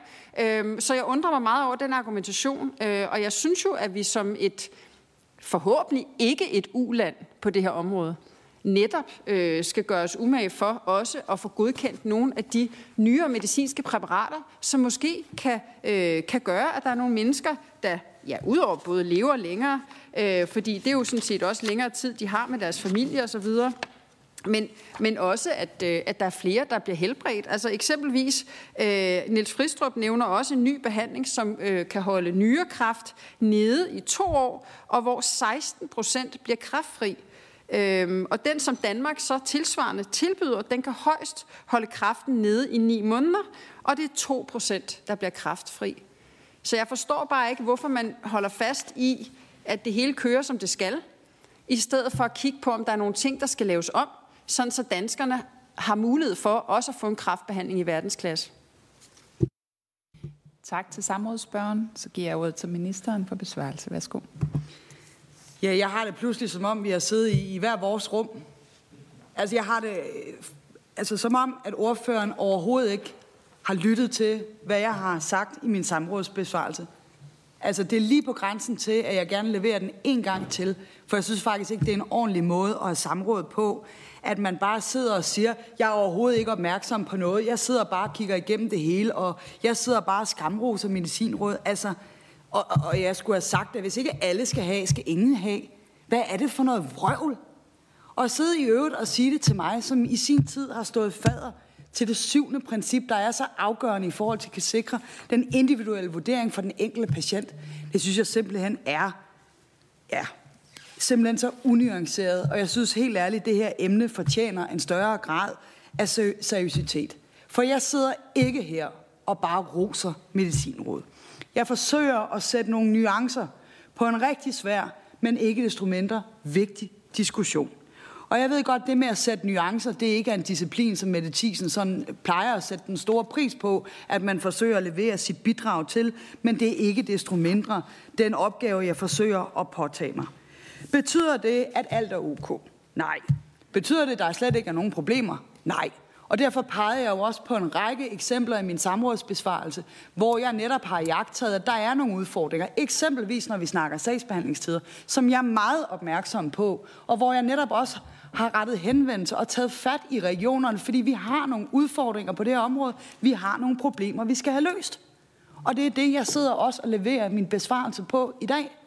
Og så tillader jeg mig blot, når det er, ordføreren er meget optaget af også at sammenligne med andre lande, og sige, man kan jo godt sammenligne antal godkendte lægemidler. Men hvis man ikke også forholder sig til, hvad det betyder for patienterne, om man rent faktisk kan få det tilbudt ude på sygehuset i England eller i Sverige, så synes jeg igen bare, det er en helt unuanceret øh, diskussion. Og hertil kommer også, at Mette Thiesen også fik sagt, at øh, det her med, at man kan... Øh, at man kan ansøge øh, hvad det hedder, de regionale lægemiddelkomitéer, det, det øh, finder slet ikke sted, og det bliver bare sagt nej, nej, nej. Altså, det er regionernes opgave at sikre, at det er muligt ud fra en konkret lægefaglig vurdering at behandle med lægemidler, som er afvist som standardbehandling af medicinrådet. Og jeg har også til brug for samrådet i dag indhentet oplysninger hos danske regioner i forhold til at få fakta på banen i forhold til, hvad er så op og ned i forhold til, hvad der sker. Danske regioner har oplyst mig, at regionerne 2023 har modtaget 400 ansøgninger fra sygehuslæger om individuel ibrugtagning. Af dem er 249 anbefalet eller delvist anbefalet, og 151 ikke anbefalet.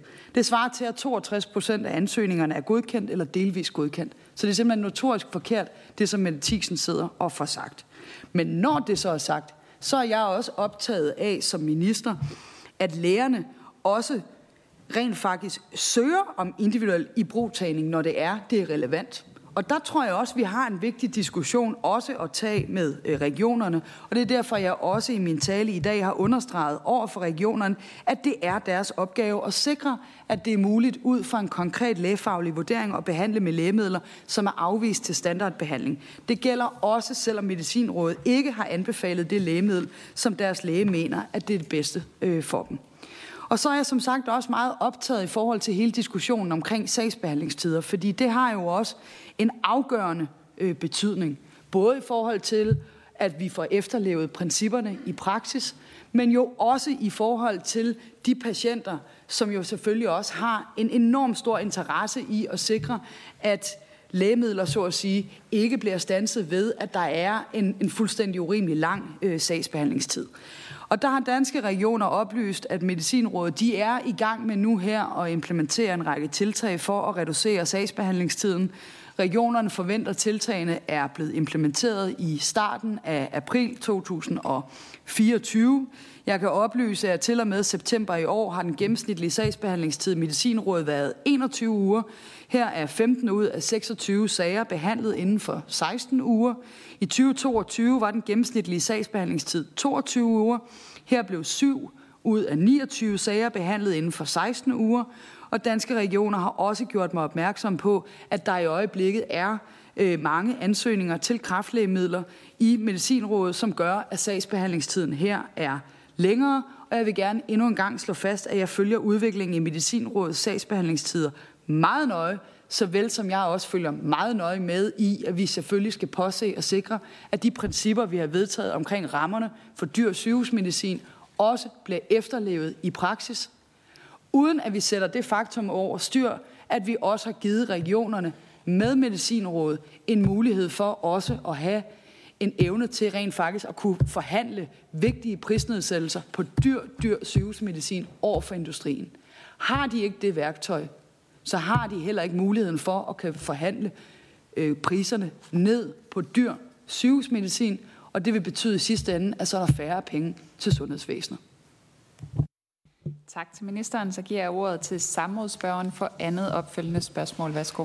Tusind tak. Det er så morsomt altid, at øh, ministeren altid taber hovedet, når man er i samråd med hende. Det, øh, det, det, det sømmer sig ikke så meget, minister, men tak for de svar, der, der i hvert fald kom. Øh, der er ingen grund til at blive fornærmet eller vred. Øhm, jeg kunne egentlig godt tænke mig at høre ministeren bare sådan helt kort øh, om, øh, om, øh, om ministeren anerkender det faktum, at, øh, at det danske medicinråd og, og Danmark generelt er langt mere restriktiv i forhold til meget af den medicin, der er på eksempelvis kraftområdet, i forhold til de lande, vi normalt sammenligner os selv med. Øh, ja eller nej? Øh, og så kunne jeg egentlig godt tænke mig at fortælle ministeren om et, et konkret eksempel. Øh, en af mine gode bekendte, øh, han har fået kræft, desværre. Og øh, og den her, øh, den her kraftmedicin, øh, som han øh, får øh, eksperimentelt, øh, jamen den, øh, den er ikke godkendt som, som, øh, hvad hedder det, øh, som standardbehandling af, af medicinrådet, øh, og det er kun øh, Region Syddanmark, øh, der så vil give den til den form for kraft, han har. Men han bor i Region Hovedstaden. Det vil sige, at han skal have taget blodprøver i Region Hovedstaden, og så skal han køre hver anden eller hver tredje uge til Region Syd og få den her medicin, og så skal han køre tilbage igen. Synes ministeren ikke, der er sådan lidt, noget lidt underligt i, at man på den måde øh, gør forskel øh, i forhold til det her, og at, at meget, meget syge mennesker skal køre ret langt øh, i forhold til at, at få den her øh, medicin. Øh, så det kunne jeg egentlig godt tænke mig at, at høre. Øh, men det vi i hvert fald kan, kan konstatere, både ud fra de tal, som, som jeg har siddet øh, og, øh, og, og nævnt her, og sådan set også for de øh, ret øh, grundige artikler, der har været i, i henholdsvis både Jyllandsposten og Berlingske osv., at Danmark er begyndt at halte bagefter i forhold til kraftbehandling, som jeg ved, at er noget, ministeren i hvert fald går rigtig meget op i. Også i forhold til øh, kraftpakker osv., som vi taler rigtig meget om med rette. Øhm, men at vi simpelthen begynder at halte efter de lande, vi normalt sammenligner os med, når vi har et medicinråd, som øh, ud fra alle de tal, jeg i hvert fald er blevet konfronteret med, øh, er ekstremt restriktive i forhold til de lande, vi normalt sammenligner os med. Tak til samrådsspørgeren. Jeg giver ordet til ministeren. Værsgo. Øh, ja, altså sidst jeg øh, tjekkede, øh, så sidder mit øh, hoved stadig øh, på, og øh, jeg tror også, det sidder rimelig øh, robust øh, fast for, for, for nuværende. Altså jeg appellerer bare til, Mette Thiesen, at vi også en gang imellem sætter nogle nuancer på, når det er, at vi også har øh, samrådene. Og jeg synes, det er urimeligt at sidde og lave den udlægning af, hvad jeg har sagt i min samrådsbesvarelse, som er fuldstændig i modstrid med den tale, jeg starter med at holde indledningsvis. Det synes jeg er øh, en uordentlig måde at sidde og diskutere øh, de her øh, slags øh, sager øh, på. Jeg er fuldt ud bevidst om den store, svære, men også vigtige opgave, som Medicinrådet har. Og jeg er meget, meget optaget af at følge med i og sikre, at Medicinrådet og danske regioner efterlever de syv principper, som jeg selv har stået fader til her i Folketinget som tidligere sundheds- og ældreminister. Det går jeg afgørende meget op i. Og det er også derfor, jeg selvfølgelig er optaget af at sikre mig, at regionerne efterlever det, også at præcisere det over for regionerne. Det har jeg også gjort her senest for øh, ganske nylig i det brev, som jeg nu har sendt til formanden for Danske Regioner og landets fem regionsrådsformand. Øh, og det er jo korrekt, at man, der er statistikker, og dem vil man også kunne finde i forhold til antallet af afslag, der bliver givet i henholdsvis Danmark, Sverige, England. Det var blot her, jeg siger, at der skal vi jo sikre, at vi ikke i Danmark er unødigt restriktive. Men når vi diskuterer, om vi er unødigt restriktive, så bliver vi også nødt til at holde op imod de lande, hvad det er for nogle systemer, de har for ibrugtagning af dyr sygehusmedicin. Fordi når det er sådan, at du kan få det godkendt eller blive anbefalet i Sverige og Norge, men at det ingen sikkerhed er for, at det så rent faktisk også kommer til patienterne, så er det jo et fuldstændig anderledes system, vi har i, i Danmark. Fordi når først noget er blevet standardbehandling, så er det jo ikke op til det enkelte sygehus at sidde og se, uh, har vi penge nok her sidst på måneden til at kan tilbyde den her patient den pågældende øh, behandling. Og det synes jeg er afgørende øh, vigtigt. Og så skal man jo samtidig også huske på, at et nyt lægemiddel jo altid bliver målt op imod den standardbehandling, som allerede tilbydes i et land. Og hvis vi i Danmark tilbyder en standardbehandling af høj øh, kvalitet, jamen så vil det alt andet lige jo trække i retning af en, en, en afvisning. Men det er klart, at hvis forskellen bunder i, at vi i Danmark er mere restriktive, så synes jeg naturligvis, det er øh, uhensigtsmæssigt. Og det er også derfor, jeg har indskærpet over for regionerne, at det er min klare forventning, at Medicinrådet ikke er for restriktivt, og i øvrigt, at det er regionernes opgave at sikre, at patienterne har adgang til ny og effektiv medicin, og herunder sikre, at de syv principper de bliver overholdt. Tak til ministeren. Øh, så er der en række spørgere, der har skrevet sig ind på listen. Øh, vi tager to spørgsmål ad gangen. Øh, den første er Nicoline Hillers Bensen fra Alternativet. Værsgo. Tak. Jeg er glad for at høre, at ministeren er opmærksom på de problemer, der er med blandt andet sagsbehandlingstiden i Medicinrådet. I Medicinrådet. En anden bekymring, jeg har, øh, går så lidt mere på nogle af dem, som har sygdomme, der ikke er særlig udbredte i Danmark. Blandt andet er der en øh, række borgere, omkring 150 personer i Danmark, som lider af en muskelsvindsygdom, der hedder SMA.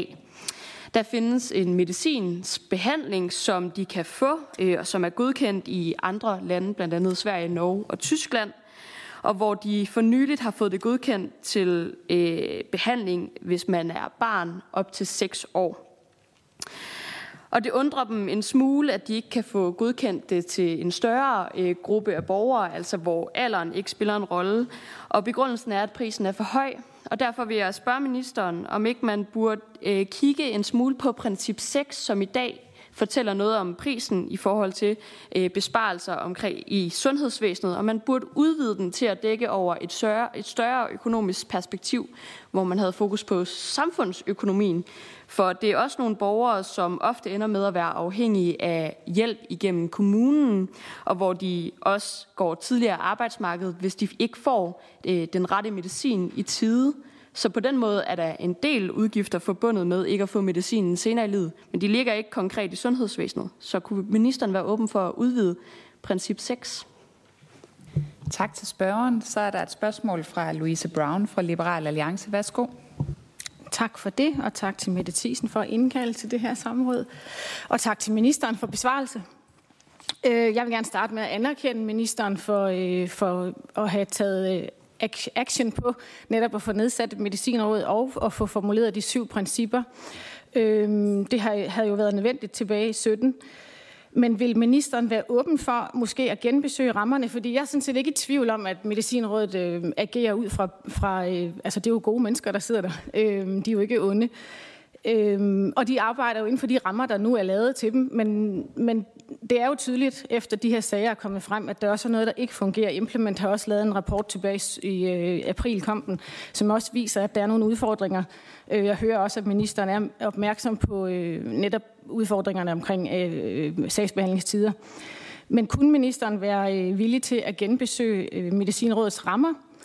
Øh, og det er jo det ene spørgsmål. Det andet spørgsmål er, kan ministeren øh, se, at der øh, kan være nogle udfordringer i forhold til incitamenter, når vi netop taler om det syvende princip, hvor det jo er, øh, Altså når et, øh, når et lægemiddel ikke er blevet anerkendt som en standardbehandling, så har man ifølge det syvende princip mulighed for at søge om at få den, den her, det her medicin alligevel. Men dem, der skal godkende, om man kan få den eller ej, det er de mennesker, der sidder i, i regionen, og nogle af dem sidder endda også i Medicinrådet, som til at starte med har afvist det. Øhm, og når der så er udfordringer med at skulle godkende sådan et medicin i det her lokale råd, så er det jo mennesker, som også sidder på pengekassen i regionen, altså dem, som også skal betale for det. Og, og det er sådan set meget menneskeligt, tænker jeg, at man jo også øh, passer på sine penge. Men kan ministeren anerkende, at der kan være nogle incitamentproblemer der, eller udfordringer med, at det er de samme mennesker, der sidder i, øh, i de råd? Må jeg stille lidt til? Eller? Ja. Dem, der godkender, når man, når man skal følge syvende princip, dem, der så skal godkende medicinen i anden omgang, der er, er ligheder mellem nogle af dem, der sidder i det råd og i medicinrådet, samtidig med, at de også sidder i regionerne, som skal betale for det, hvis man nu vælger at, at sige, jamen vi lader det syvende princip gælde her. Og der tænker jeg, at der kan godt være nogle incitamenter der, der gør, at det er lidt udfordrende. En sidste ting, det er mere i forhold til producenterne altså, der er jo en risiko for, at de her medicinalfirmaer rykker udenlands, mm, hvis de ikke kan få godkendt deres produkter i det land, hvor de, øh, hvor de producerer det.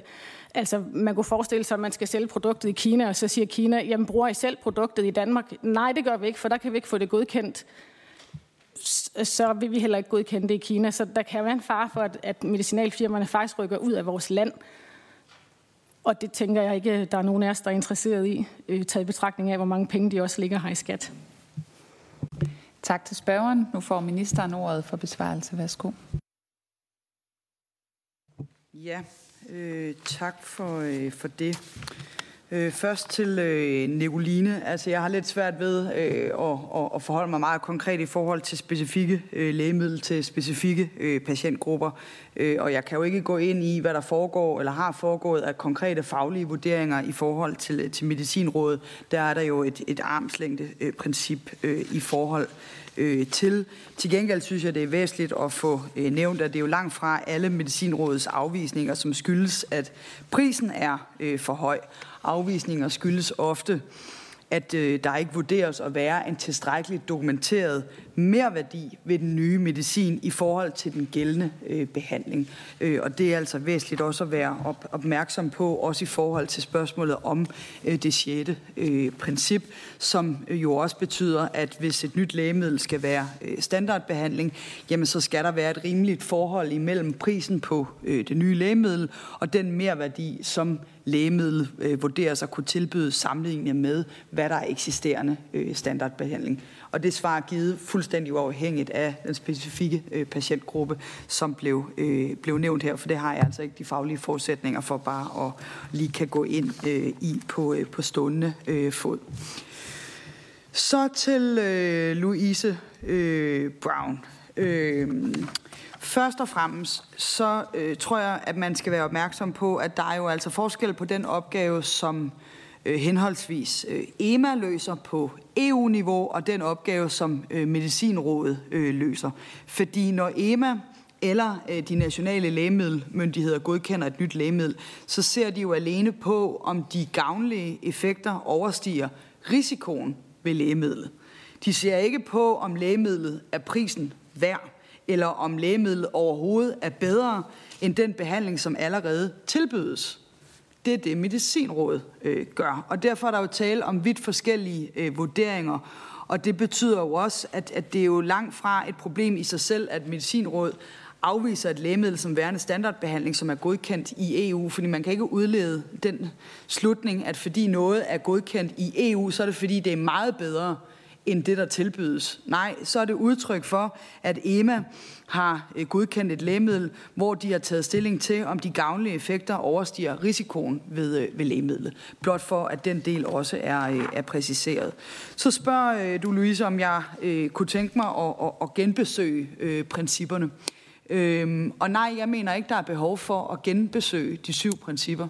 Jeg mener, der er behov for hele tiden og sikre, at de syv principper bliver overholdt og efterlevet. Og dermed jo også, nu nævner ordføreren jo selv den øh, rapport, øh, der kom fra, øh, fra Implement, øh, som jeg tror jo danske regioner selv havde øh, bestilt. Øh, der havde Implement jo fået til opdrag at se på altså sagsgangene i medicinrådet. Hvad kunne man gøre for at få nedbragt sagsbehandlingstiden? Fordi regionerne også godt var klar over, at der var et problem med for lange sagsbehandlingstider. Og de øh, problemer er jo ikke til fulde løst øh, endnu. Det er en opgave, som jeg ved, regionerne er meget optaget af, og det er en opgave, som jeg i hvert fald også er ekstremt meget optaget af at sikre, at det skal regionerne simpelthen få løst og have styr på, fordi ellers så kan de ikke efterleve de syv principper, som vi har aftalt i Folketinget, og det er, hvad jeg er øh, optaget øh, af, for jeg synes faktisk ikke, der er noget galt med øh, principperne. Øh, jeg har været optaget af, når der for eksempel har været eksempler på øh, læger, der træder frem, eller patienter, der kan øh, berette, at øh, man bare får afvist sin, sin ansøgning upfront øh, i forhold til individuel ibrugtagning i de regionale lægemiddelkomiteer, som, som jeg forstår, du også er, øh, er, øh, er optaget af.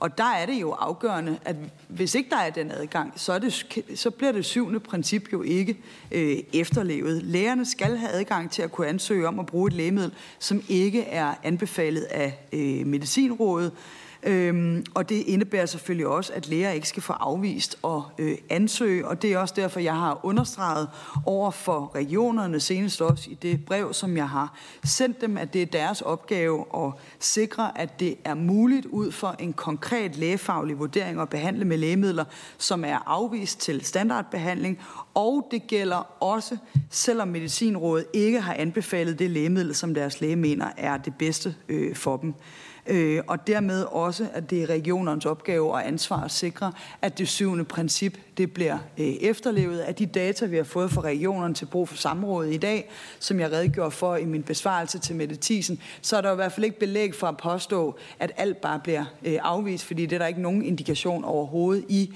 øh, tallene på.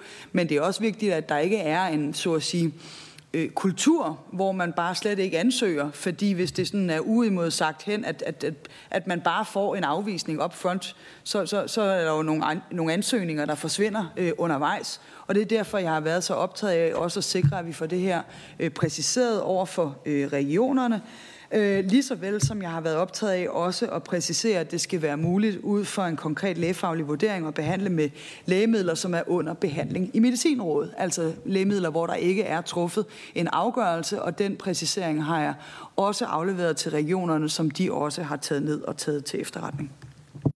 Tak til ministeren. Så er der to øh, spørgere mere på listen. Den første er Kirsten Norman Andersen fra SF. Værsgo. Tak for det, og tak til Mette Thiesen for at indkalde samrådet. Altså, det er jo en debat, der fylder noget øh, ude i samfundet. Øh, jeg har lyst til at sige en ongoing debat. Jeg kan i hvert fald huske, at jeg har diskuteret det her emne lige så længe, som jeg har siddet i Folketinget, og det er efterhånden et par dage. Øh, jeg vil egentlig gerne, jeg vil, jeg vil faktisk også gerne takke ministeren for svaret. Jeg er enig øh, stort set fra ende til anden, og alligevel vil jeg gerne bede ministeren over, om at oversende det til os, øh, fordi der var et par pointer og nogle tal, som jeg godt kunne tænke mig lige at, at, at læse op på en gang til. Jeg er glad for, at ministeren er optaget af sagsbehandlingstiden, især på øh, ny medicin og især kræftmedicin. Det er også noget af det, vi hører. Når det er sagt, så synes jeg også, at der er sket en udvikling i det her øh, tema i den tid, jeg har været beskæftiget med det, og jeg har virkelig været optaget af det der, de der principper øh, i den tid, jeg har været her. Men, men, men der er bare mange interessenter, og der er også sket en, en mere massiv, synes jeg, lobbyisme, øh, især fra medicinalindustrien, og også med informationer, som bliver målrettet meget præcist til patienter, øh, som jo bliver givet håb om, at øh, vi har udviklet et produkt til dig, og det tror vi faktisk kan gøre dig rask. Altså, hvem vil så for pokker ikke øh, kæmpe øh, solen sort øh, for at få fat i det her produkt? Så, så jeg, jeg synes i virkeligheden, at der er grund til at, at prøve at genoverveje, om der er noget, vi kan gøre, øh, minister. Og jeg vil ikke øh, bede om genbesøg øh, alle syv principper, men jeg tænker faktisk, at det syvende princip, som også er det princip, som vi har drøftet igen og igen og igen i Folketinget i den tid, jeg har været her, at, at det godt kunne give mening at prøve at kigge på det igen. Fordi når alle andre muligheder er udtømt, og man for eksempel er en, øh, en ung mor, øh, og der ikke er flere behandlingsmuligheder, og næste stop øh, er kirkegården, så synes jeg egentlig, øh, så, så kan jeg godt forstå, at man som mor og som pårørende og som hvem man nu er omkring, øh, kan undre sig over, at øh, et nyt produkt ikke bliver taget i brug og prøvet af som en sidste mulighed. Så er der alligevel Måske med den hurtige udvikling, der er på markedet, også fordi, at der bliver virkelig produceret meget ny kræftmedicin hele tiden. Altså der kommer vel nærmest nye produkter på markedet. Ja, det ved jeg ikke, hvor tit der gør det, men tit i hvert fald. Øhm, og så kunne det måske give mening alligevel, at man genovervejede det der syvende princip, sådan så at læger også hurtigt kan tage ny medicin i brug, der hvor det rent faktisk øh, øh, er sidste mulighed at arbejde med. Så det er egentlig spørgsmålet, minister. Skulle vi ikke alligevel prøve at kigge på det der syvende princip en gang til at se, om det holder med den udvikling, der har været blandt andet på markedet og sådan set også øh, øh i forhold til produktion? Tak til spørgeren. Så er der et spørgsmål fra øh, Mette Thiesen. Værsgo. Øh, jamen det var egentlig, øh, det ligger sig faktisk meget tæt op det, som, øh, som Kirsten Norman Andersen lige har, har spurgt ind til. Øh, altså det her med rimelig gevinst. Øh, hvad er det egentlig? Øh, er det, hvor, hvor længe skal et liv kunne blive forlænget, og hvad er et liv egentlig værd? Jeg synes, det giver rigtig god mening øh, at, at genbesøge øh, det her princip. Øh, og som jeg nævnte øh, tidligere, øh, hvad hedder det, med, med hensyn til, til den her eksempelvis behandling, som er nævnt helt konkret i forhold til det her med nyrekræft, jamen altså, er det så ikke, hvis man kan holde det nede i to år, og så har en 16 procent sandsynlighed for at blive kraftfri, er det ikke at foretrække, hvis man er en, en ung mand med små børn og en kone, øh, end det Danmark kan tilbyde på nuværende tidspunkt, hvor man kan holde det nede i ni måneder, og der kun er 2% sandsynlighed for at blive kraftfri. Altså skal, vi, skal man ikke Øh, altså, det, det bliver meget hurtigt en debat om, hvor meget er et menneskeliv værd. Øh, og, og jeg synes generelt, jeg synes faktisk, det giver rigtig god mening, øh, at vi kigger på det her princip øh, igen. Jeg synes, det er bekymrende, og grunden til at indkalde i det her samråd, nu vi sidder her og slynge øh, tal fra det ene til det andet, det, der står tilbage her, det er, at vi alle sammen har en bekymring, om Danmarks Medicinråd er for restriktive. Vi har opråb fra læger, vi har opråb fra tidligere kraftpatienter, vi har opråb fra foreninger, Øh, vi har opråb fra nogle ret kompetente mennesker, i særdeleshed, vil jeg sige, på kraftområdet, som siger, at det her det bare ikke er godt nok. Øh, og øh, og det, det skal vi selvfølgelig tage rigtig, rigtig øh, alvorligt. Det øh, synes jeg også, ministerens besvarelse øh, giver udtryk for, at hun gør. Øh, men jeg synes, at øh, jeg synes alligevel, at øh, man godt kunne, kunne skrue lidt op øh, i forhold til at, øh, at kigge på, både om de overholder de her principper på nuværende tidspunkt, fordi det kan jeg da godt have min tvivl om nogle gange, når jeg hører nogle af de her konkrete sager, men også om der er nogle af de her principper, eksempelvis princip 7, som lige skal genbesøges, som der også bliver nævnt her, øh, om der simpelthen er nogen, øh, hvor man for hurtigt giver op på noget ny medicin, selvom at man faktisk øh, vurderer, at det giver rigtig god mening i stort set alle de lande, vi normalt sammenligner os med, og på EU-plan. Tak til samrådsspørgen. Nu giver vi ordet til ministeren for en øh, afsluttende øh, svar på spørgsmål, og så får samråds, øh, øh, samrådsspørgen ordet en sidste gang for en afsluttende bemærkning. Værsgo, minister. Ja, øh, tak for det.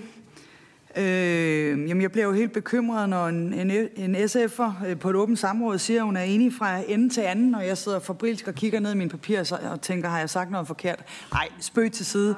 Jeg vil, spøg til side. Jeg vil selvfølgelig meget gerne øh, oversende mit, øh, mit talepapir med min besvarelse af samrådsspørgsmål. Jeg skal også bare for en god undskyld gøre opmærksom på, at øh, det er det talte ord, der øh, gælder. Dem, der kender mig, vil vide, at jeg ikke altid lige holder mig til det, der står i papirerne og finder på at, at sige ting undervejs undervejs, når jeg bliver grebet af de spændende spørgsmål, som udvalget øh, stiller mig, men vi skal naturligvis sørge for at oversende øh, talepapiret. Øh, så er jeg selvfølgelig meget øh, opmærksom også på hele den diskussion, der er i forhold til, øh, til kraftområdet, og det er sådan set også noget, jeg selv har brugt tid og kræfter på at, at dykke ned i, fordi jeg kan også læse aviser som alle andre, og dermed jo også optaget af, Altså, hvad, hvad, hvad er op og ned i nogle af de her øh, påstande, som, som, som kører øh, lidt øh, frem og, og tilbage. Øh, og der må jeg blot konstatere, at der er i hvert fald nogle gange nogle udsagn, som jeg simpelthen ikke kan finde belæg øh, for, men som Medicinrådet bliver øh, beskyldt øh, for. Jeg lytter også til, at der for eksempel er patientforeninger, der sidder og siger, at vi er et af de øh, OECD-lande, der bruger aller, aller øh, færrest penge på, øh, på sygehusmedicin, og så henvises der til en opgørelse, som slet ikke indeholder de danske øh, udgifter til øh, sygehusmedicin, men kun indeholder apoteksmedicinen. Så, så jeg appellerer bare også til, at, at når vi skal diskutere nogle af de ting, og det gælder også med patientforeninger, at så skal vi selvfølgelig sørge for, at vi altså identificere der, hvor der er nogle problemer, og koncentrere os om at få, få det løst. Og der er jo øh, Øh, helt åbenlyst øh, også øh, på, en, øh, på kraftområdet en række steder, altså hvor simpelthen, at, at øh, der har været og er øh, for lange øh, sagsbehandlingstider, øh, og det er også derfor, det er noget af det, jeg har øh, understreget over for øh, regionerne, at det er vigtigt, at sagsbehandlingstiderne bliver øh, nedbragt. Men jeg synes også, det er vigtigt øh, at få sagt, altså at når Medicinrådet afviser ny medicin, og det gælder også på, på kraftområdet, så er det altså langt fra, fordi at betalingsvilligheden ikke øh, er der. Det kunne man godt nogle gange få fornemmelsen af, når man, man kigger på øh, debatten. Jeg bemærkede eksempelvis, at formandene for øh, Medicinrådet udtalte, at rådet i alt havde vurderet 14 nye lægemidler til brystkræft. Syv er blevet anbefalet som standardbehandling. Et er anbefalet til en del af patientgruppen, og seks er ikke anbefalet og om de seks lægemidler til brystkræftbehandling, som ikke er anbefalet, der udtaler Medicinrådets formand, at kun i en af sagerne var den primære årsag til ikke-anbefaling, at prisen var sat for højt, og lægemiddelvirksomhederne blev opfordret til at vende tilbage med en mere rimelig pris, så behandlingen kan komme ud til patienterne, uden at det får store omkostninger for patienter andre steder i øh, sundhedsvæsenet. Øhm, så øhm, så, så forstår jeg ikke helt, hvorfor at, øh, at I er forhippet på, at øh, vi skal genbesøge det syvende øh, princip. Fordi jeg synes ikke, det er princippet, der er noget galt med. Altså det, vi skal være optaget af, det er, at princippet efterleves. Altså fordi det syvende princip siger jo netop, der skal sikres ad, lige adgang for både store og små patientgrupper og tages højde for patienters individuelle behov, det skal være muligt ud fra en konkret lægefaglig vurdering at behandle med lægemidler, som er afvist til standardbehandling. Det gælder eksempelvis i forhold til at kunne yde behold, behandling af høj kvalitet til patienter med sjældne sygdomme, eller i forhold til at kunne behandle for at undgå funktionsnedsættelse. Så jeg synes helt ærligt ikke, det er princippet, den er galt med. Det vi skal være optaget af, det er at sikre, at princippet så også øh, bliver efterlevet ude i øh, praksis, og det er derfor, jeg har været så optaget af også at efterprøve den her del omkring de regionale lægemiddel komitéer i forhold til, var det korrekt, at man bare afviser upfront alle de ansøgninger, der kommer? Det kan vi se af tallene, at det er ikke er korrekt. Jeg er optaget af at sikre, at der ikke hersker en eller anden øh, Øh, kultur, som måske ikke findes øh, nedskrevet på papir, men hvor man afholder sig fra at søge, fordi man tror, at man bare får et nej upfront. Og jeg er optaget af at få præciseret, at regionerne skal sikre, at vi i Danmark har en hurtig ibrugtagning af ny medicin. Det er fuldstændig afgørende, og det forudsætter jo både, at vi sikrer rimelige sagsbehandlingstider, og at medicinrådet jo ikke er for øh, restriktivt. Og der er det selvfølgelig også selv sagt vigtigt, når vi kigger ned over øh, de syv øh, principper, at vi holder øh, regionerne øh, op på det, og det er det, jeg i al stilfærdighed også selv har været, både ved at prøve at blive klogere på, hvad der er op og ned i de forskellige data, men sådan set også ved, at jeg jo som minister nu har rettet henvendelser og skrevet til regionerne for at gøre dem opmærksom på en række områder i forhold til Medicinrådet, som har min største bevågenhed, og hvor jeg har følt, der har været behov for i hvert fald at lave en helt klar præcisering, så der i hvert fald ikke er nogen hverken gode eller dårlige undskyldninger for, at der skulle herske en misforståelse forståelse omkring, hvad det er for en fortolkning, som man skal lægge til grund i forhold til forståelsen af de syv principper. Tak til ministeren. Så får samrådsspørgeren ordet for en sidste bemærkning. Værsgo. Tusind tak. Og tak for besvarelsen øh, til ministeren. Øhm, jeg tror, det her det er, en, øh, det er ikke en debat, der kommer til at lukke ned her. I hvert fald ikke for, heller for, for mit vedkommende. Jeg synes, det er en vigtig debat, og en, øh, en ja, meget vigtig debat at tage her også. Øhm, når vi hører det her med, at, øh, at ret fremtagende øh, læger formænd for organisationer osv. siger, at Danmark står tilbage og bruger nogle af de her udtryk, som, som jeg har nævnt tidligere med, at, at Danmark er et uland på det her område, så skal vi tage det alvorligt øh, og, øh, og selvfølgelig få undersøgt øh, det nærmere, øh, fordi sådan skal det selvfølgelig ikke øh, være. Altså, øh, nu har jeg henvist øh, en del til, øh, til, hvad hedder det, til, til ham her, øh, Nils øh, lægen her, øh, som jo også siger, at øh, vi er på vej med 120 i timen øh, mod 3. division i forhold til nyrekraft eksempelvis. Det var også nogle af de eksempler, jeg kom med tidligere. Altså, at, øh, at vi har simpelthen en alt, alt for dårlig behandling af, af mennesker med øh, nyrekraft, ret konkret. Der er også ret skarp kritik øh, i forhold til øh, brystkræft, øh, eksempelvis, øh, hvor man også øh, siger, at, øh, at der er nogle øh, grundlæggende problematikker i forhold til at få godkendt øh, ny medicin. Jeg synes jo altid, det må være sådan, og, og som øh, Kirsten Norman Andersen også fuldstændig rigtigt siger, selvfølgelig, når man er så syg, øh, så vil man prøve øh, alt, hvad der overhovedet er. Og der må der bare ikke herske nogen tvivl om, at lige præcis på det her område, der skal vi i Danmark være helt op i front.